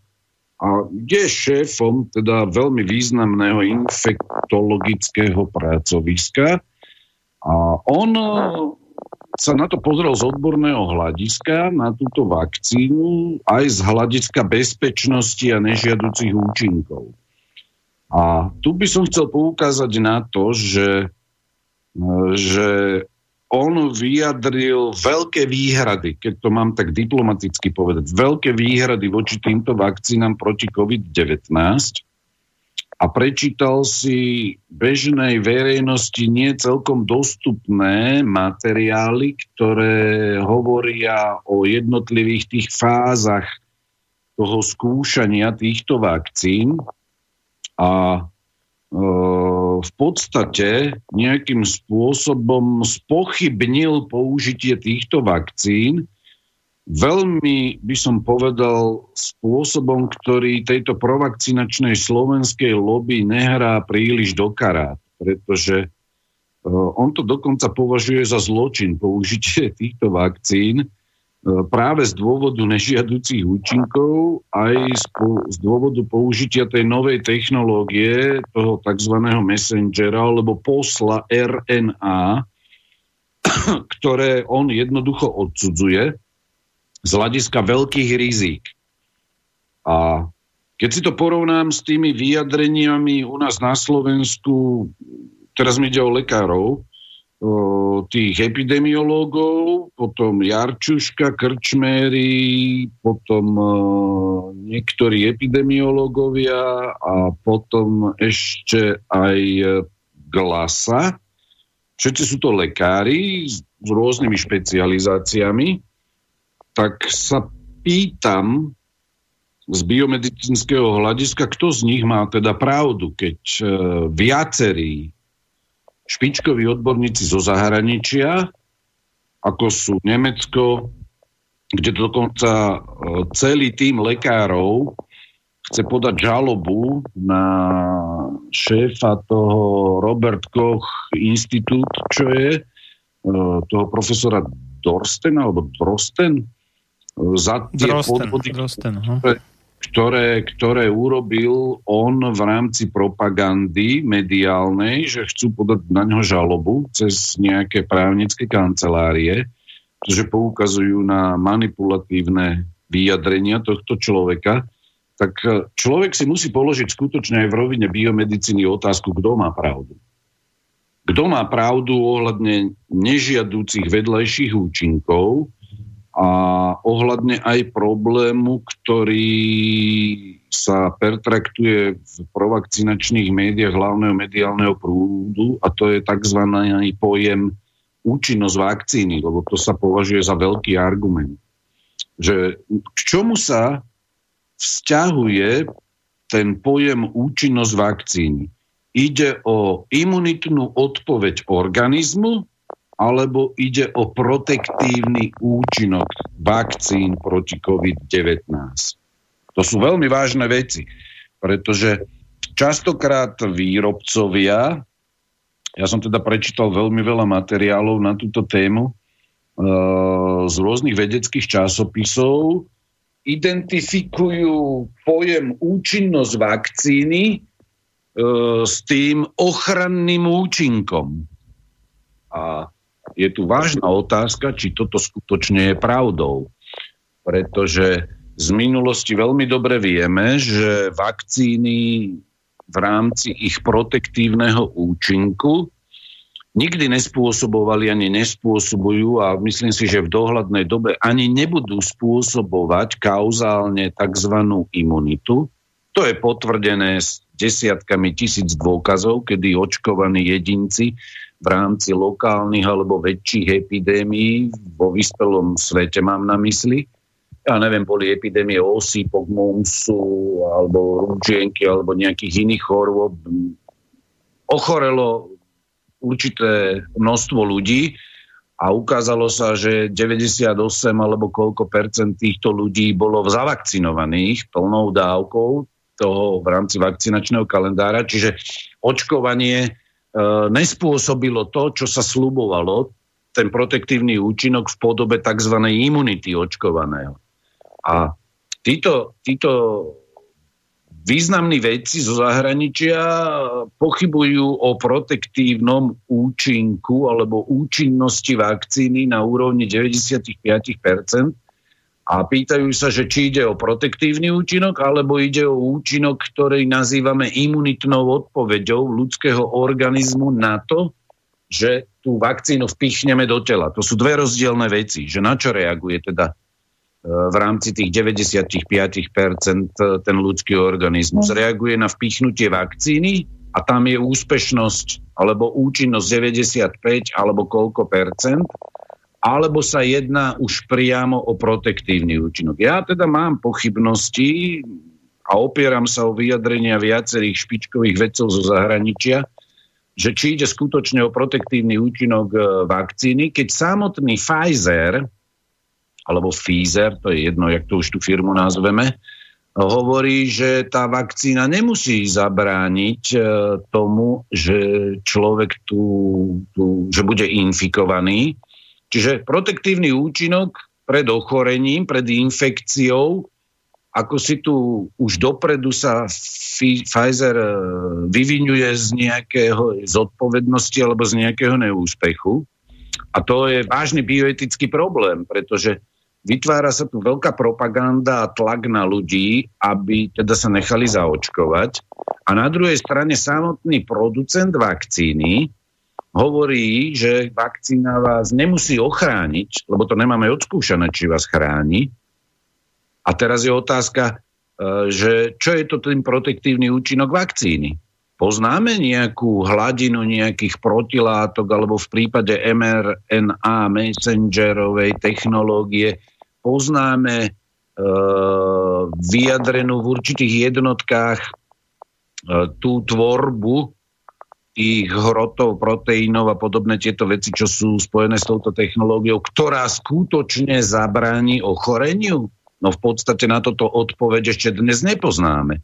Tak ja sa teda pýtam, že či je etické použiť a to som uh, inšpirovaný nie len pro, uh, týmto profesorom Erikom Komsom z tej parískej kliniky, ale aj inými talianskými autormi, alebo aj v Amerike, aj v Belgicku, v Nemecku, uh, aj vo Francúzsku. Mnohí lekári sa dali dokopy a dali rôzne stanoviská v posledných mesiacoch v súvislosti s tou potenciálnou vakcináciou, že teda čo je etické?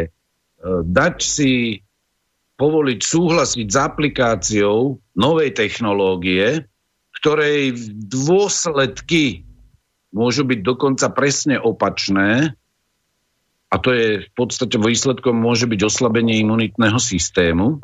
Ja som takých štúdí zo pár prečítal už a súhlasiť s týmto rizikom alebo posilňovať prírodzenú imunitu ľudského organizmu?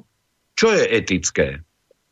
Keď sa výrobca zbavuje akejkoľvek právnej zodpovednosti za negatívne vedľajšie účinky aplikácie takejto nevyskúšanej technológie. Lebo tých vakcín je niekoľko druhov a práve lekárnici za život uh, urobili úžasnú prácu, keď vytvorili tabulku rôznych e, typov antikovidových vakcín, kde poukazujú vo svojej tabulke, ktorú tam zverejnili vo svojom takom stanovisku, úplne do podrobností, do podrobna opisujú každú vakcínu, spôsob, akým funguje, kde sú ukryté určité rizika tak čo je etické, keď tá vakcína nie je garantovaná jej bezpečnosť?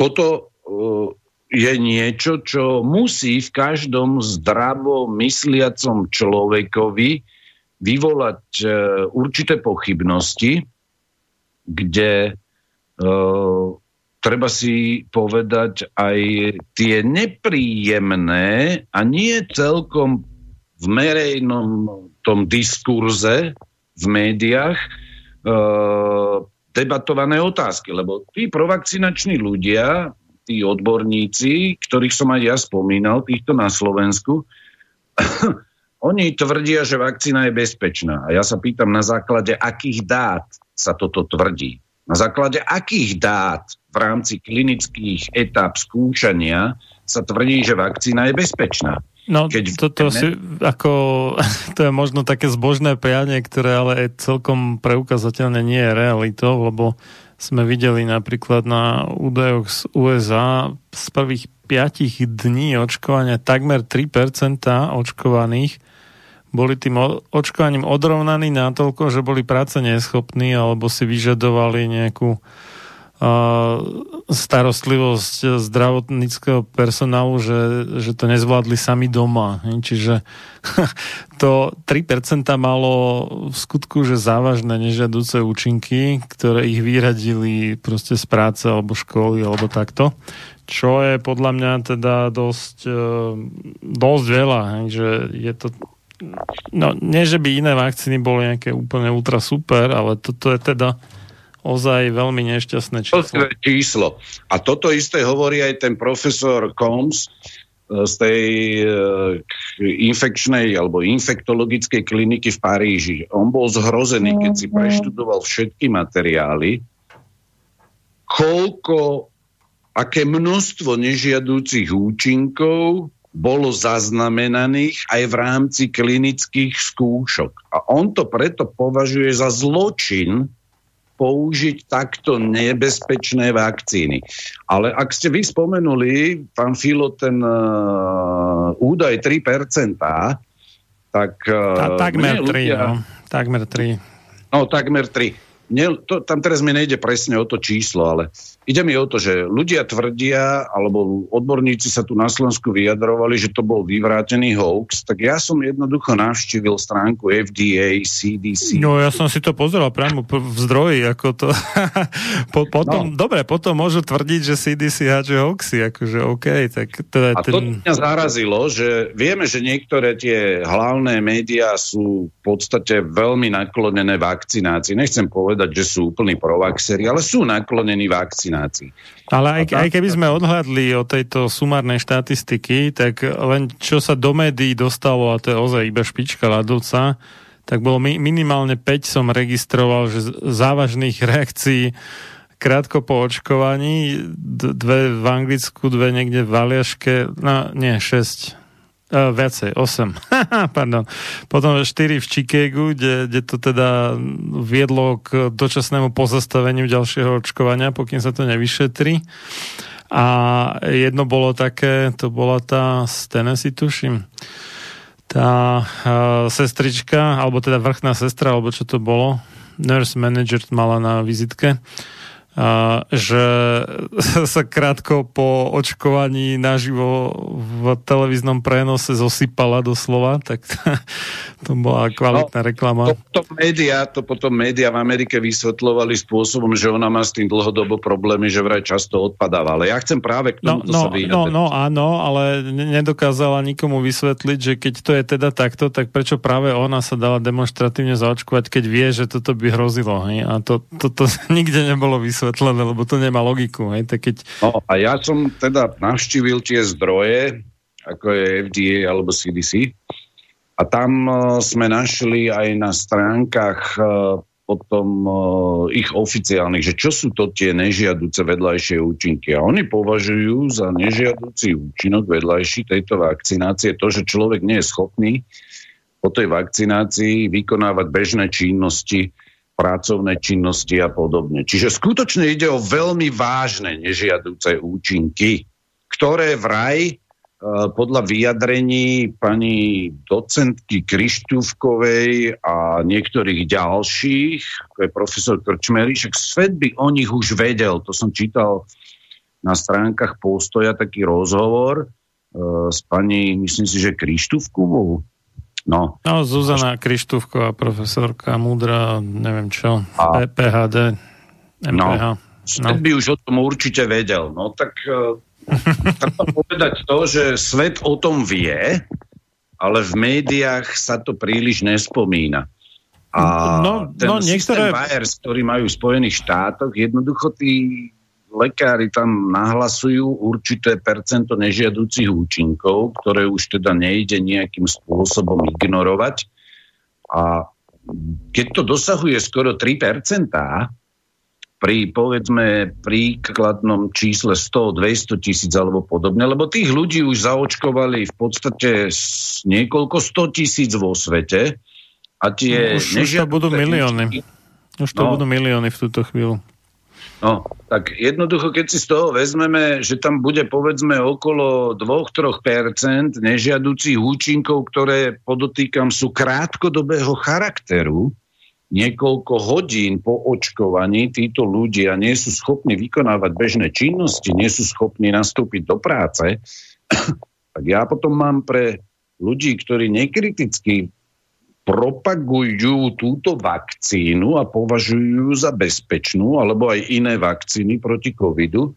Ja sa pýtam, či toto je skutočne správny etický postoj a kde je princíp opatrnosti, kde je princíp primum non nocere, v prvom rade neškodiť, a kde je bioetický princíp, a poviem ho po slovensky, je lepšie, e, dobro pacienta je najvyšším zákonom, nemusíme všetko hovoriť latinskými odbornými termínami, tak kde sú všetky tieto zásady, ktorými sa má riadiť lekársky personál? A kde sú tieto zásady najmä u ľudí, ktorí teda patria do tých kresťanských kruhov? A to mám na mysli teda najmä profesora Krčmeryho alebo Glasu alebo im podobných, ktorí teda sú veľkými zástancami vakcinácie proti COVID-19 a zúčastňujú sa celej tej mediálnej propagandy, e, ktorá s tým súvisí. Keď máme tu údaje o tom, že jednoducho tá vakcinácia má veľmi vážne nežiadúce účinky a sú zdokumentované na desiatkách prípadov aj v Británii, aj v Spojených štátoch, aj v iných krajinách. To má e, každého človeka viesť k tomu, aby postupoval opatrne. Opatrnosť, v pochybnostiach byť opatrný, to je tiež jeden zo základných princípov bioetiky a samotnej medicíny, že keď nie sme si celkom istí, či poškodíme e, nechtiac zdravie na základe vedľajších účinkov, takže mali by sme postupovať opatrne. A, a keď si to človek vezme do úvahy v kontexte ich verejných vyjadrení, keď profesor Krčmery pred Vianocami hovoril, že Vianoce sú o vakcíne, a teraz najnovšie som zachytil jeho vyjadrenie, že vakcína je prejavom Božej lásky. A k tomu ešte pripočítam tie vyjadrenia glasu. Áno, fi- firmy ako Pfizer, ktoré platili miliardové pokuty za všelijaké podvody, e, kde e, zabudli informovať svojich pacientov alebo užívateľov svojich liekov o závažných nežiaducich účinkoch a, a kopec ďalších vecí, tak takéto firmy budú prejavovať Božiu lásku. No tak toto je taká naivita, že to som nevidel.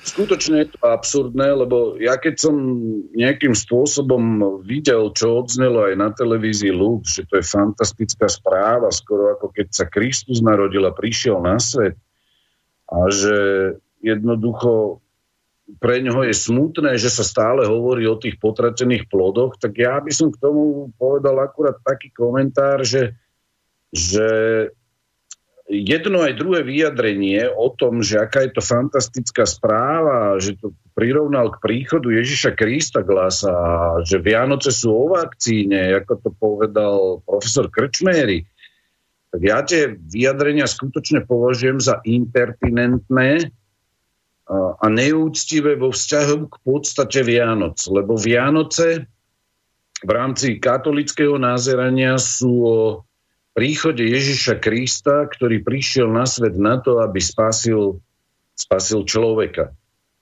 A nemožno dávať Vianociam e, iný zmysel, ako ten, ktorý skutočne z katolického hľadiska majú. E, keď sa na to pozriem z takého filozofického hľadiska teraz, tak e, mne to prípada, že tu sa ideologizuje náboženstvo, katolické náboženstvo, kresťanstvo na na ciele, ktoré s náboženstvom nemajú nič spoločné. Lebo tieto vyjadrenia, aj keď sú impertinentné, ale v istom zmysle oni ideologizujú v podstate náboženstvo ako také. Pretože čo je to ideologizácia náboženstva? To je zneužívanie náboženstva na nenáboženské ciele. A tu je úplne jasné, že títo kresťanskí lekári E, zneužívajú náboženské cítenie a presvedčenie na propagandu pre vakcíny proti COVID-19. A toto ja považujem za absolútne neakceptovateľné. A to mi len potvrdzuje to, že títo ľudia e, sa neštítia ani toho ideologizovať e, tie významné církevné sviatky na propagandu v prospech farmaceutických koncernov a ich produktov, ktorými sú vakcíny proti COVID-19, za ktoré títo výrobcovia, títo producenti odmietajú niesť právnu zodpovednosť. Už len tento fakt uh, je taký, ktorý by v ľuďoch mal zapnúť to červené svetlo ostražitosti a ten princíp opatrnosti v rámci bioetiky by mal nastúpiť aj v rámci biomedicíny na prvé miesto.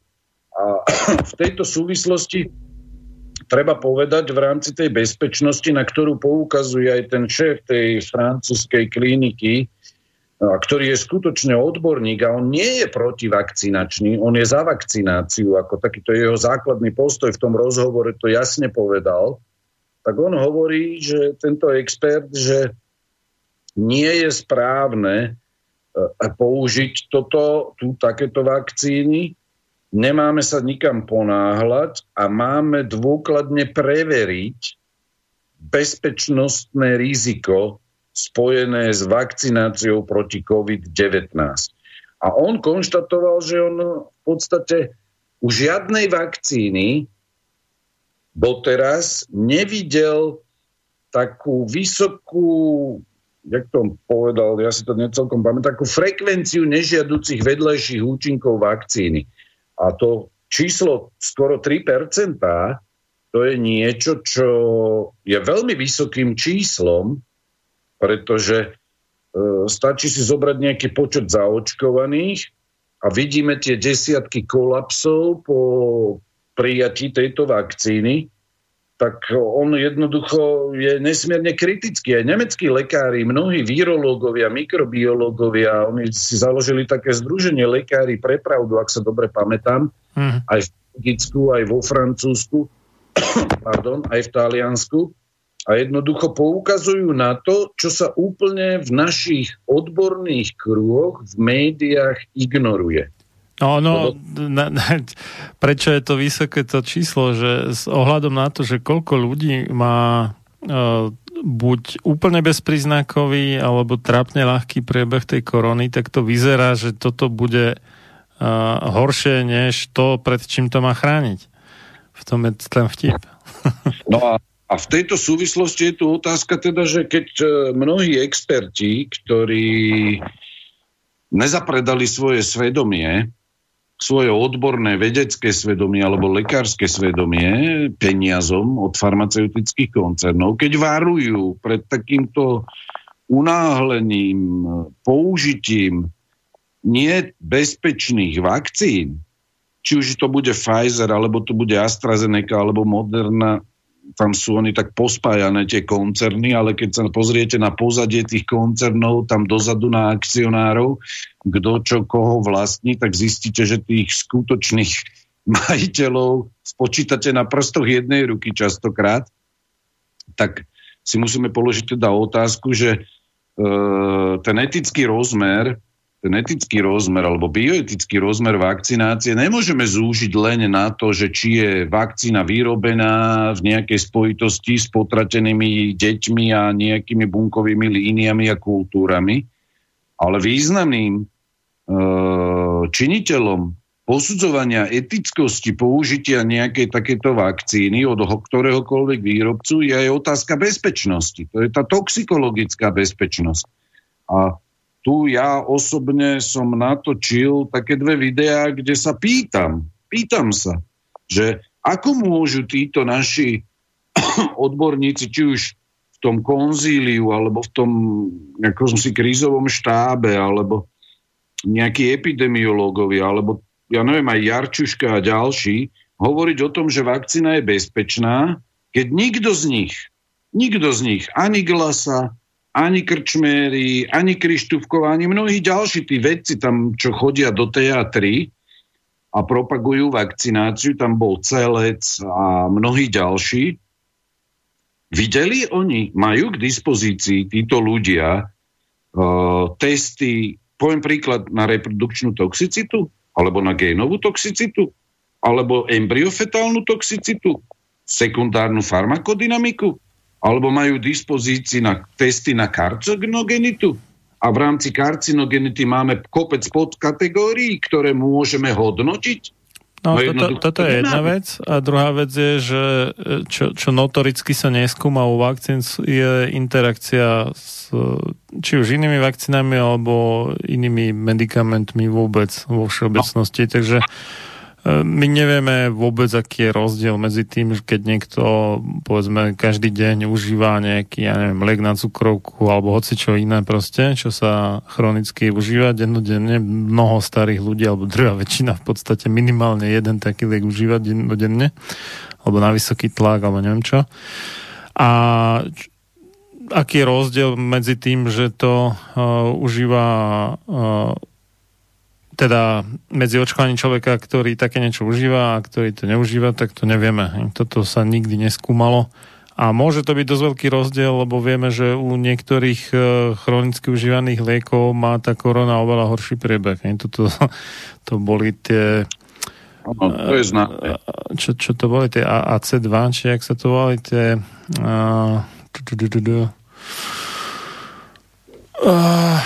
No, teraz mi vypadol ten názov si a ja, ja chcem ešte dokončiť. A druhou vecou je ešte, kto skúmal, keď tu sa tvrdí, aká je vakcína bezpečná, kto skúmal synergický efekt v súvislosti s ostatnými vakcínami, ktoré ľudia si dali, povedzme, proti chrípke, alebo proti v rámci očkovacieho kalendára celé generácie našich detí, že či je tu nejaký možný synergický efekt s tými toxickými látkami, ktoré už deti v rámci povinného očkovania dostali do svojho organizmu. No toto všetko absentuje.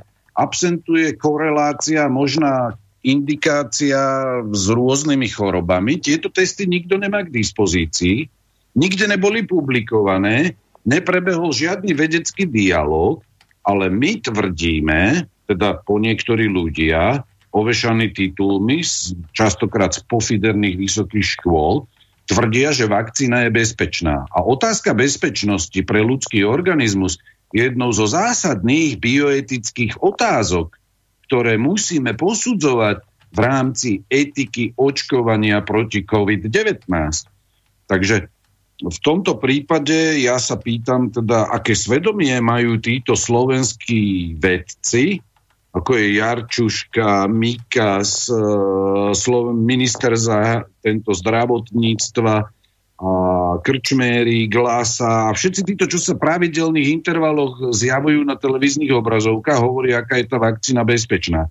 Aké oni majú svedomie? Alebo videli, čítali, kriticky posudzovali tieto testy? E- ak existujú? Podľa mňa neexistujú. A keď neexistujú, tak sa pýtam, ako môže na základe čoho takýto vedec, odborník, ktorý je uznávaný a rešpektovaný pri najmenšom v médiách, ako môže tvrdiť niečo také, na základe čoho. Toto je veľmi vážna vec.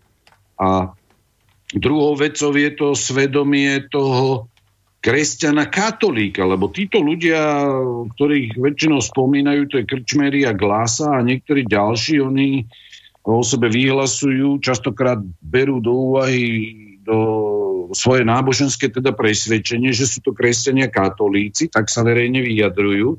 No aké svedomie musí mať taký kresťan katolík, ktorý bez akýchkoľvek vedeckých podkladov tvrdí, že vakcína je bezpečná. A uh, FDA alebo CDC tam oni uverejnili taký zoznam, že na ktoré nežiaduce účinky treba dávať pozor, na čo, ako treba sledovať tých ľudí po očkovaní že čo sa predpokladá, že nastane. Ja som ten zoznam teda videl, tam je vyše, ja neviem, 20 až pomaly 30 e, možných nežiaducich účinkov, ktoré predpokladajú, že nastanú a tie účinky to ako nie sú, by som povedal, niečím, čo nie je vážne. Lebo transverzná mielitída tak to je sakramenský vážny nežiadujúci účinok. Alebo tam sú niektoré ďalšie, že Žiliem Barenov syndrom. To je ako to je taká nervová porucha spôsobená vakcináciou, nehovorím o krčoch, mŕtvici, alebo povedzme narkolepsii, ktorá už bola zistená u viacerých vakcín. Dokonca možnosť infarktu, zápalu srdcového svalu, niektoré autoimunitné ochorenia a, pod, a povedzme tie anafylaktické reakcie, alebo potom porucha zrážanlivosti krvi, tam ich je viacero vypísaných. Ako tam je to pod takým heslom FDA Safety Surveillance of COVID-19 Vaccines. A jednoducho tam je draft, že čo treba sledovať v rámci tých e, poočkovaní, pretože sa predpokladá, že tam budú takéto a takéto nežiaduce účinky. A ak sa to predpokladá, je zrejme, že v stádiu prvého alebo druhého klinického skúšania sa s tým stretli. A teraz je otázka, ako môžeme my v rámci e, odborného vedeckého svedomia tvrdiť, že vakcína je bezpečná, keď tu dopredu upozorňuje samotný úrad e, FDA USA na to, že toto môže byť vážny problém v rámci očkovania proti COVID-19. Takže hmm. ne, nevzniklo toto upozornenie e, na základe ničoho. Na zá, to muselo, to, toto varovanie federálneho úradu muselo byť založené na určitých poznatkoch a materiáloch, ktoré tí výrobcovia, producenti týchto vakcín proti COVID-19 e, dodali tejto americkej vládnej agentúre. Takže aj toto je etický a bioetický rozmer.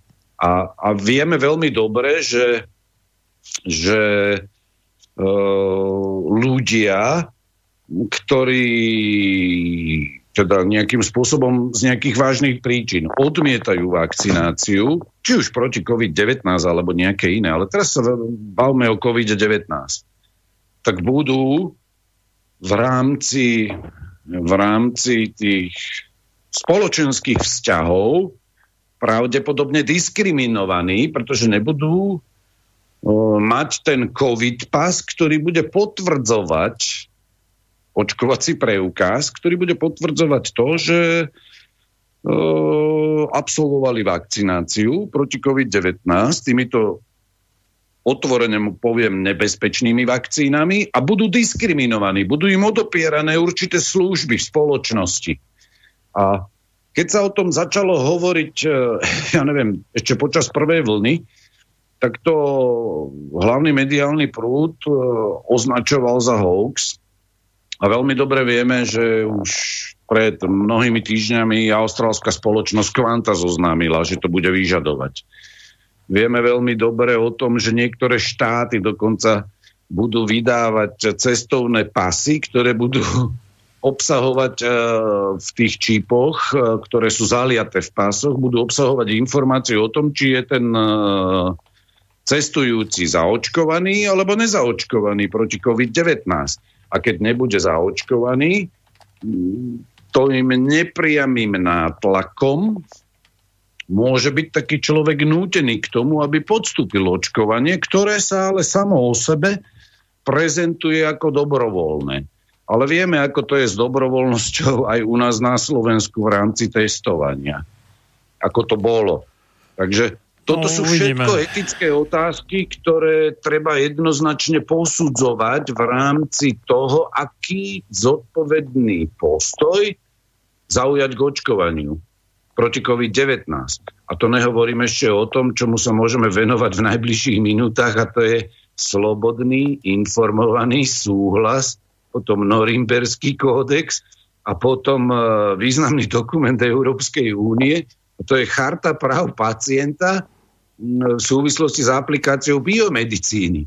To sú, tam sú iné medzinárodné články v týchto dokumentoch, ktoré garantujú človekovi, že jeho osobné dobro a záujmy majú prednosť pred záujmami vedy a spoločnosti. A vy to veľmi dobre poznáte, takže to by sme dali, dali po prestávke, keď tak, ja len tuto, nie je to priamo akože na, na podnet teda našej relácie, ale do, došlo nám tu do schránky zo Slovenskej národnej strany, že tlačová správa s názvom Pani prezidentka, prestaňte s teatrálnym očkovaním a riešte skutočné problémy ľudí.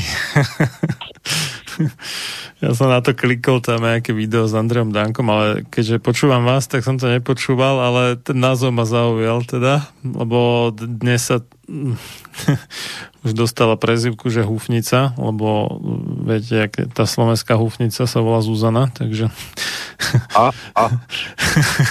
že dnes sa húfnica dala zaočkovať na, na kameru a na toto okamžite očividne reagoval Andrej Danko, stále ešte predseda Slovenskej národnej srandy, eh, strany. No, takže Dáme si predstavku a potom sa môžeme keď tak pozrieť teda na tie spomínané dokumenty.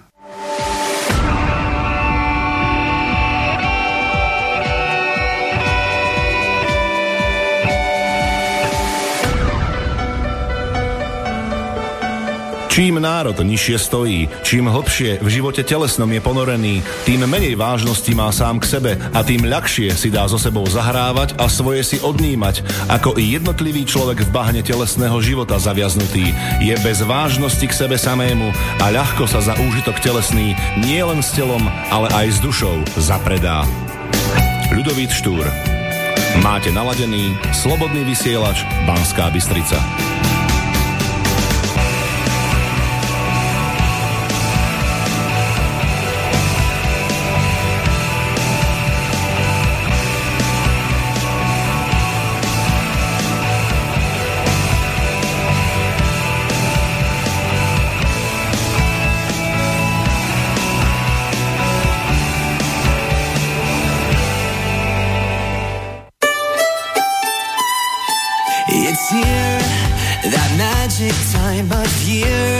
Got a carol in my ear.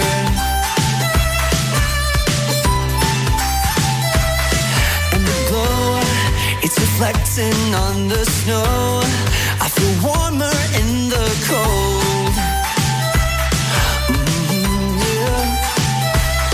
If the summer is a five or a six, then the white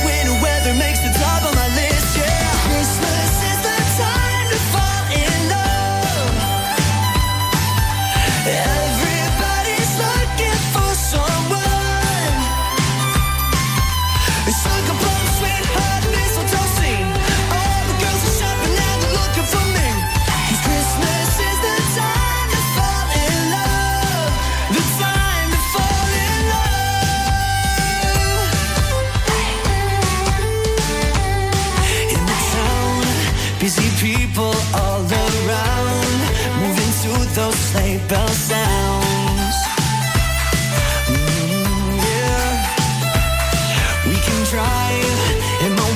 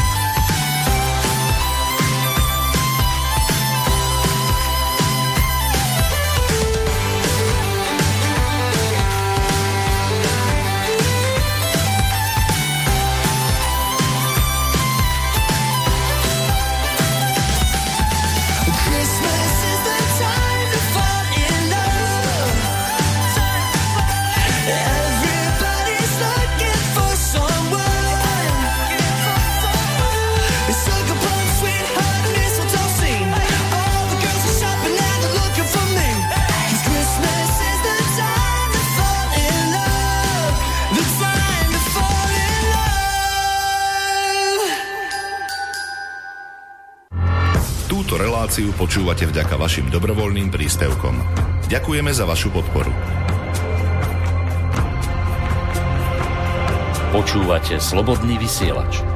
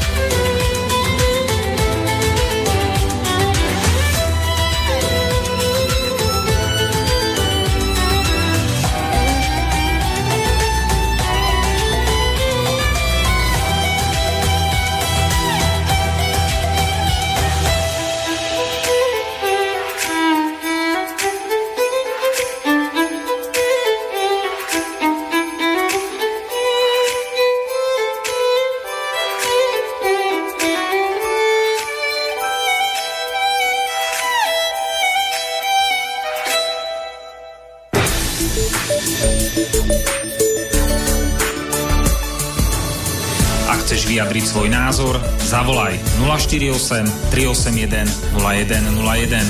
Slobodný vysielač, váš rodinný spoločník. A sme v poslednej časti relácie sám sebe lekárom číslo 251 na tému neetika očkovania proti COVID-19. Z Banskej Bystrice od Mixu Marian Filo a za hostovským mikrofónom, teda na druhom konci linky na Skype a do, doktor teológie René Balák, PhD. Napísal nám tu a, Vlado. Zdravím po Vianociach. Zaprvé musím povedať, že poprvé sa už hovorí na Slovensku. Dobre. že katolická církev bohužiaľ je nielen odtrhnutá od reality, ale jej stanoviska evokujú otázku, či je ona skutočne Kristovou inštitúciou. Predtým, než biskupovia niečo vypustia na verejnosť, by sa mali zamyslieť a uvedomiť si ten základný fakt, že oni nie sú automaticky zástupcami Krista. no. Nie ich oblečenie alebo funkcie, ale a iba ich postoje a činy rozhodujú o tom, či takými skutočne sú alebo nie. Očkovanie možno bolo v historickom vývoji medicíny významným mechanizmom ochrany zdravia, ale očkovanie rozhodne nezodpoveda úrovni e, znalostí dnešnej medicíny. Tento základný fakt je hrubo potláčaný agendami majúcimi za cieľ degeneráciu a manipuláciu ľudí a nie ich zdravie. Mne to pripomína propagáciu takých metód liečenia, ako bolo púštenie žilov alebo liečenie arzenom. Zdravý Vlado. No, to, to púšťanie žilov, ja som mal na tú tému, konkrétne teda o pijavičky išlo, lekárske pijavice mal na tú tému reláciu, kde som to trošku prehodnotil, že to nemusela byť úplne taká blbosť, ako to vyzerá, e, keď sa dnes o tom hovorí. Ale muselo sa samozrejme, že vedieť, že koľko a, a kde konkrétne z tela, hej, kde bol nejaký, ja neviem, opuch alebo neviem čo, niečo zahnisané, tak oni vysosali proste niečo, čo by tak či tak malo nejak dostať z tela von, ale sa ten odchod alebo ten detox urýchlil, takže za určitých okolností to môže mať význam, to tzv. púštenie žilov a pozitívny význam, ale určite nie nejaké akože vo veľkom, že by človek stratil strašne veľa krvi a určite nie všade alebo akokoľvek. Čiže treba, treba sa v tom určite vyznať a je to je to celá veda okolo tohto, takže tak, no ale arzen, nielen arzen, on aj ortuť, myslím, že sa používala na syfilis a takéto veci, takže tam to boli iné, iné zabijaky v zásade. A aj dnešná chemoterapia podľa mňa z veľkej, alebo drve väčšiny, ak neúplne celá, je viac na škodu, než na užitok. Takže áno, aj tam spadá aj to očkovanie zrejme do toho, že dnes vieme sa zariadiť tak, aby sme to očkovanie nepotrebovali, keď no, lenže nie je vola, lebo je to celkom slubne rozbehnutý biznis. Myslím, že to je po- posledný alebo jediný teda sektor medicíny, kde sú ešte dvojciferné percentuálne ročné prírastky. Čiže je to najslubnejšia časť e, farmaceutického priemyslu a preto je teda do nej nalievaných toľko peňazí a má najvyššiu návratnosť. Však ono, ostatne to povedal aj Bill Gates, že, že jeho najlepšia investícia, a nemyslel to v tom filantropickom slova zmysle, ale peňažnom, že jeho najlepšie investície boli investície do očkovania. No, ja by som chcel, až môžem zareagovať Nech sa páči. na e-mail.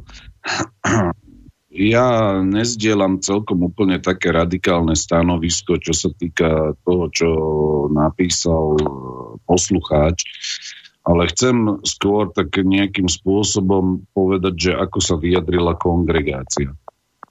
Že bode 6, to je to najnovšie vyjadrenie teraz z decembra.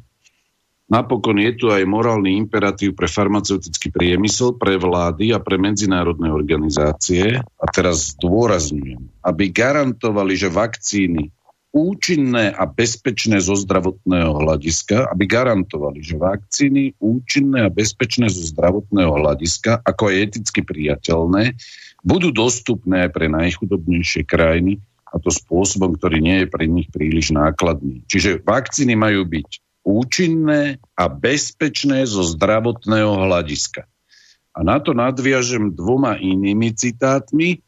Jeden je z dokumentu, ktorý sa nazýva Dohovor o ochrane ľudských práv a dôstojnosti človeka v súvislosti s aplikáciou biológie a medicíny. E, to sme my už v niektorých reláciách spomínali, článok 2, priorita ľudskej bytosti. Záujmy a blaho človeka budú mať prednosť pred výhradným záujmom vedy a spoločnosti. Veľmi dôležitý článok. A potom je dohovor, ktorý hovorí, no má názov, že o ochrane ľudských práv a základných slobôd. A v tom dohovore je e, článok 3, najprv je právo na život, to je článok 2 že toto právo je chránené zákonom a tak ďalej a Potom je tam článok 3, ktorý hovorí, že nemožno nikoho múčiť a podrobovať neludskému a ponižujúcemu zaobchádzaniu alebo trestu. A článok 5 hovorí, že je právo na slobodu a bezpečnosť. Každý človek má právo na slobodu a osobnú bezpečnosť, nikoho nemožno pozbaviť slobody okrem prípadov a tak ďalej. Sloboda a bezpečnosť. Priorita ľudskej bytosti. A Eh, kongregácia pre náuku viery tiež v tom bode 6 niečo jednoznačne vyžaduje. A toto treba vzťahovať aj na to očkovanie proti COVID-19. Vakcíny majú garant, byť garantované ako bezpečné a účinné. A toto sú tie veci, ktoré provakcinačne mysliaci ľudia istým spôsobom nejako odsúvajú na okraj záujmu. A v tejto súvislosti uh, vyvstáva teda otázka, ak táto vakcína, jedna, druhá, tretia, neviem koľká tá, nie je bezpečná a má vážne nežiaduce vedľajšie účinky, tak si položme otázku, že či je takéto vakcinovanie obyvateľstva ktoré je v podstate pokusom, experimentom na ľuďoch, keďže nepoznáme strednodobé ani dlhodobé účinky tejto vakcíny, že či vôbec môže byť považované za etické z bioetického hľadiska. Aj z toho kresťanského hľadiska, lebo majú byť bezpečné. Tam kongregácia vyžaduje, aby sa garantovala bezpečnosť a účinnosť týchto vakcín. A kto ho na základe čoho garantuje? No negarantuje nikto nič, pretože samotní výrobcovia sa zbavujú právnej zodpovednosti za nežiaduce vedľajšie negatívne účinky. Tak potom sa treba opýtať týchto ľudí, ako je pán Glasa, Viglaš, Jarčuška, Krčméry, alebo tých epidemiológov, alebo tých vedcov, ako je Celec a niektorí ďalší, čo to propagujú neustále v médiách, čo sa prepožičali na takúto propagandu. Je toto eticky správne, keď nikto negarantuje tú bezpečnosť? A hovorí sa, že štát bude v rámci nejakého fondu, ktorý vraj vzniká, odškodňovať. Kto nesie rizika? Tu sa v tejto propagande zavádza slovenská verejnosť v tom zmysle, že však štát bude odškodňovať prípadné nežiadúce účinky. No to je e, to je v podstate lož, ktorá tu už panuje 10 ročia, lebo dodnes Slovenská republika ani bývalá Československá republika nikdy neodškodnila nikoho, kto bol postihnutý negatívnymi vedľajšími účinkami vakcinácie. Vždy títo ľudia boli ignorovaní štátom, v rámci týchto rizík, ktoré obsahuje vakcinácia, a ja nepredpokladám, že by tomu bolo inak v budúcnosti, lebo jediný, kto nesie zodpovednosť a riziká na svojich pleciach, sú ľudia, ktorí sa nechajú očkovať. Toto je jednoducho elementárny fakt, ktorý poznáme aj z histórie, že u nás na Slovensku nikto nenesie žiadnu zodpovednosť okrem tých, ktorí sa pod vplyvom propagandy, pod vplyvom strachu, pod vplyvom nátlaku, ktorý vyvíja štát nepriamými spôsobmi, alebo dokonca aj priamo, že vyvíja psychologický tlak. Jednoducho tu jediný, kto nesie riziko, je ten, kto sa nechá očkovať. A v rámci požiadaviek, ktoré povedzme stanovila aj kongregácia pre náuku viery v tom svojej, tej svojej nóte, kde sa vyžaduje garancia, tak táto garancia jednoznačne zo strany štátu, zo strany výrobcov, zo strany Európskej únie, zo strany neviem akýchkoľvek inštitúcií, jednoducho táto garancia bezpečnosti absentuje. Takže o čom je celá táto propaganda. Kto tu chce ešte hovoriť o nejakej etickosti očkovania, keď tu nikto nenesie zodpovednosť za prípadné škody spojené s očkovaním. Lebo jediný, kto bude mať zodpovednosť, je ten, kto na to prikývne a nechá si to aplikovať. Keď už ľudí nejakým spôsobom nezobudí elementárna pravda o celom tomto e, probléme, že ľudia berú zodpovednosť na svoje plecia a budú znášať prípadné negatívne následky po očkovaní COVID-19, len oni sami, a ja som presvedčený, rád by som sa mýlil, ale som presvedčený, že štát im nepomôže. Že štát nájde spôsob, ako sa vyvliec v rámci neexistujúceho fondu, ktorý má vraj kompenzovať nejaké zdravotné problémy, že štát sa z toho vždy vyvlečie. Pretože ľudia na západe, e, tam, kde farmaceutickí producenti, ako je Pfizer alebo mnohí iní, museli platiť odškodné, tak ho museli zaplatiť až vtedy, keď ľudia zažalovali na súdoch tieto farmaceutické spoločnosti. Takže ten problém nie je taký rúžový a jednoznačný, ako ho prezentujú v médiách v rámci proočkovacej propagandy. A keď sa pozrieme teda úprimne na, na celú podstatu, etickú podstatu toho očkovania proti COVID-19, tak sú, sú katolické zásady v rámci katolickej mravnosti, ktoré je možné v tejto, v tejto problematike uplatniť. Nejde mi len o tie princípy primárne neškodiť, alebo Hipokratová prísaha, alebo princíp opatrnosti, alebo spoločného dobra, alebo mnohé tieto, čo sa spomínajú. Ale stačí si uplatniť zásadu toho, alebo princíp skutku s dvojakým účinkom. Viem, že my sme to už v relácii niekedy spomínali, ale možno pre dobro poslucháčov bude dobre povedať, že ak by, aby úkon vakcinácie proti COVID-19 bol eticky v poriadku z toho bioetického hľadiska alebo z hľadiska kresťanskej mravnosti, tak sám úkon vakcinácie musí byť eticky dobrý. To znamená, že aj predmet, aj cieľ, aj úmysel, aj okolnosti sú eticky podľa týchto všeobecných etických princípov zo svojej podstaty dobré. No a teraz, keď sa pozrieme na tie vakcíny COVID, proti COVID-19, tak tu máme rôzne typy vakcín.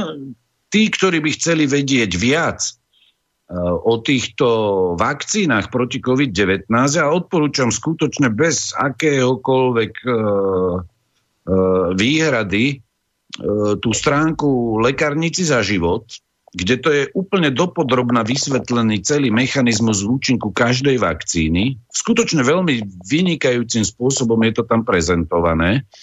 A e, z hľadiska bioetických princípov e, treba povedať, že e, predmet e, tej vakcinácie, že čo to je ten skutok z hľadiska predmetu. No to je ten úkon jeho podstata, tá matéria toho skutku. A my v tomto prípade, ak ide o mRNA vakcínu, e,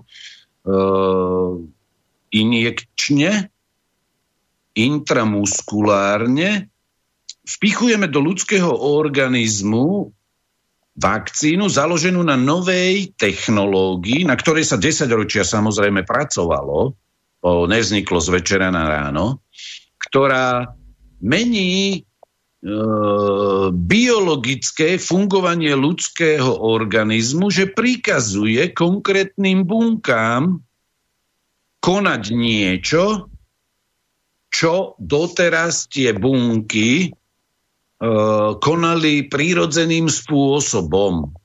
Dopodrobne je to vysvetlené na mnohých odborných špecializovaných stránkach, na, vo vedeckých časopisoch. A teraz sa pýtam, je eticky správne urobiť to, že zmeníme funkcionalitu ľudského organizmu na bunkovej úrovni? Nejde mi teraz až o tú úroveň DNA. Stačí bunková úroveň. Prikazovať ľudskému organizmu pomocou vakcíny robiť niečo, čo nie je celkom prírodzené v súlade s bežnými prírodzenými fyziologickými a biologickými procesmi v ľudskom organizme. Lebo už je niekoľko štúdí, ktoré spochybňujú mRNA technológiu, ktorá paradoxne môže viesť k oslabeniu imunitného systému. Ale to, na to nemáme teraz čas, žiaľ, to nejakým spôsobom dopodrebno vysvetliť. Čiže ten úkon tá matéria, to vpichnutie tej vakcíny musí byť dobrý. No je toto zo svojej podstaty dobrom, keď mnohé tie vakcíny obsahujú e, jednak nevyskúšané technológie, jednak mnohé sú neetické z hľadiska tých bunkových línií a potratených detí a e, sú toxické a majú vážne nežiaduce účinky. Tak sa pýtam, je toto z hľadiska predmetu a potom aj z hľadiska úmyslu, lebo máme potom aj úmysel. No predpokladajme, že úmysel by bol ešte dobrý, in bona fide to predpokladajme. Ale máme tu predmetový cieľ, máme tu rôzne špecializované e, bioetické alebo teologicko-morálne kategórie, ako je finis operis, finis operantis a podobne. Ten cieľ a úmysel konajúceho musia byť dobré, dôstojné. No a chce sa dosiahnuť len etický alebo aj biomedicínsky dobrý účinok.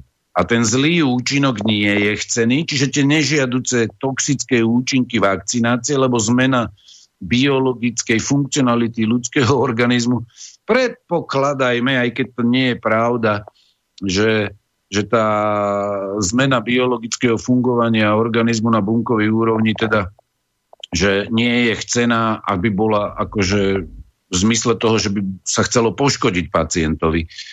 Tak tie zlé účinky sa len tolerujú. A tu už FDA, americká vládna agentúra, upozornila, že tu sú predpokladané veľmi vážne účinky v podobe vyše 20 až 30 nežiaducich účinkov u niektorých vakcín proti covidu. Vie, že sa predpokladajú, a teraz sa treba opýtať, je toto potom možné hodnotiť ako dobré, že ten účinok v skutočnosti je aj zlý a vraj nie je teda chcený, že toto môžeme hodnotiť takéto konanie ako dobré, no jednoznačne ani podľa princípu skutku s dvojakým účinkom to nemôžeme hodnotiť ako dobré, pretože jednoducho ten dobrý účinok je také pravidlo, že musí byť dosiahnutý ako prvý. Čiže dobrý účinok, ten protektívny, účinok, ochranný účinok vakcíny musí byť dosiahnutý ako prvý. Ale to z hľadiska biologických faktov o vakcinácii nie je možné dosiahnuť ako prvé.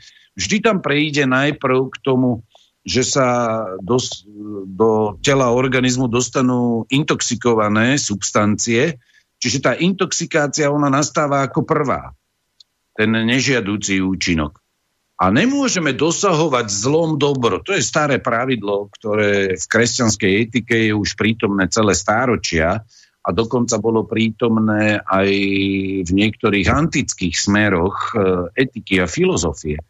No a e, katolická morálka alebo morálnej teológii sa pripúšťa to, že e, buď nastanú obidva účinky súčasne, čiže aj ten dobrý, aj ten zlý nastanú v tom istom čase, alebo ten zlý bude ako následok toho dobrého účinku.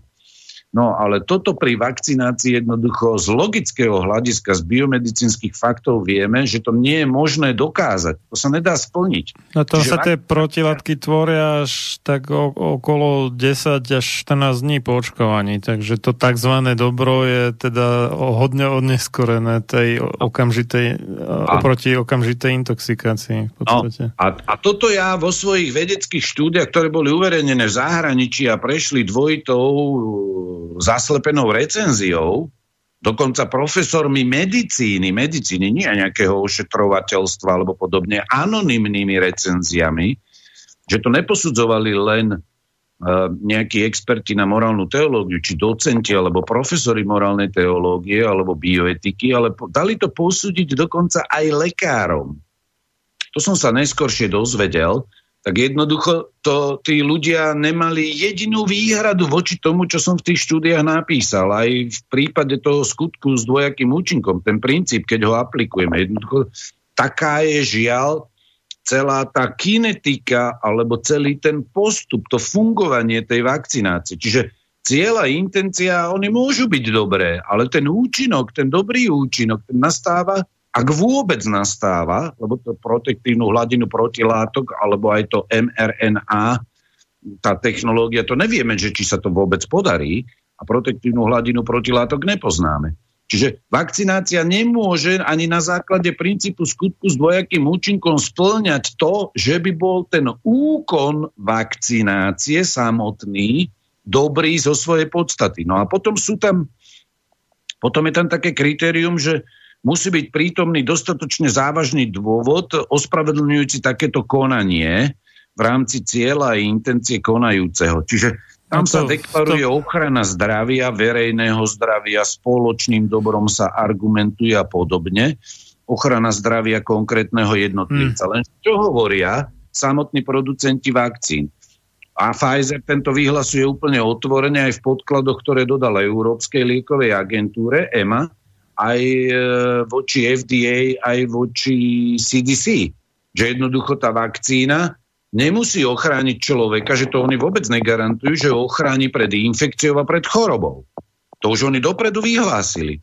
Lebo oni Ale tuto, ešte tuto to ešte z iného dôvodu to nie je splnené, lebo však jednak e, aj keby teda človek nakoniec ochorel, tak už e, máme toľko v celku úspešných liečebných protek- protokolov, že by som tu dokázal s nimi otapetovať štúdio. To je jedna vec. A druhá vec je, že aj čo sa prevencie týka, tak už vieme veľmi dobre, že vlastne drevá väčšina tých ťažkých priebehov aj umrtí bola u ľudí, ktorí mali zúfalo nízke hladiny vitamínov C a D3 a nejakých stopových prvkov dôležitých pre imunitný systém, ako je Zinox, Selen, Horčík. A no. tým, že si ľudia tieto vitamíny a stopové prvky doplňajú, tak si znižujú to riziko na buď únosnú mieru, alebo vyslovene, že na nulu a teda to očkovanie vlastne vôbec nepotrebujú. No a toto je to, čo sa neberie do úvahy no, v rámci tejto práve. provakcinačnej propagandy a akýchsi riešenia tej morálnosti otá, očkovania proti COVID-19 v prípade, v prípade teda tej, toho katolického pohľadu alebo kresťanského pohľadu. A ďalšou vecou, ktorá sa ale extrémne zdôrazňuje, to sú okolnosti.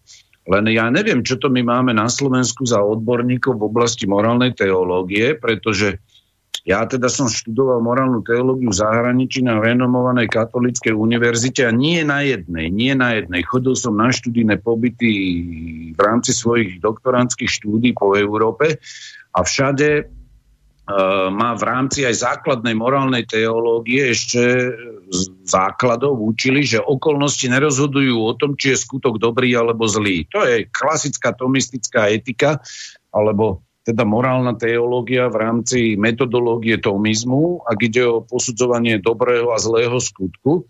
A to by mal vedieť v podstate každý kňaz, že jednoducho okolnosti, ten, kto vyštuduje teológiu, nerozhodujú o tom, či je skutok dobrý alebo zlý okolnosti len zväčšujú alebo zmenšujú morálne dobro alebo morálne zlo ľudského skutku.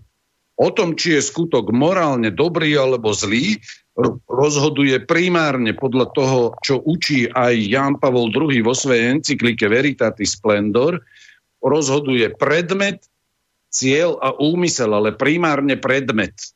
Vo Veritatis Splendor je to dopodrobne vysvetlené a prof, cez túto optiku Veritatis Splendor ako jedinú správnu optiku myslenia v rámci morálnej teológie treba posudzovať aj úkon vakcinácie. A to je to, čo ja vo svojich starších štúdiách píšem a polemizujem trošku mierne, ale oprávnene aj s Pápežskou akadémiou Províta, aj s Kongregáciou pre náuku viery, ak ide o ich podmienečné pripustenie vakcinácie neetickými vakcínami v súvislosti s potratmi, že jednoducho pápež vo Veritatis Splendor jasne sa vyjadril a striktne. takto sa treba e, metodologicky postupovať pri hodnotení ľudského skutku. Je to tam jasne napísané. A druhou vecou je to, že v Evangelium Vite on hovorí, že potrat e, nemožno vyjažadovať ani ako cieľ, ani ako prostriedok. Už musíme končiť. Cieľa. No, čiže asi Dobre. toľko to. A tie najnovšie vyjadrenia tých e, tých dokumentoch sa odkláňajú od pápežovho stanoviska vo Veritatis Splendor, čo je pre mňa istým spôsobom Odpa- odpadnutie od viery. No, vnútorne nekoherentné, aby som sa vyjadril teda veľmi slušne a diplomaticky. Dobre, ďakujem veľmi pekne. Tak to bol doktor uh, teológie René Balák, PhD a ja sa s vami lúčim na krátky čas. Večer o 20.30 sa budeme baviť s inžinierom Pavlom Škárom o LGBTIQ z pohľadu medicíny, takže do počutia o 20.30. Majte sa krásne, pekný zvyšok nedele prajem. Do počutia.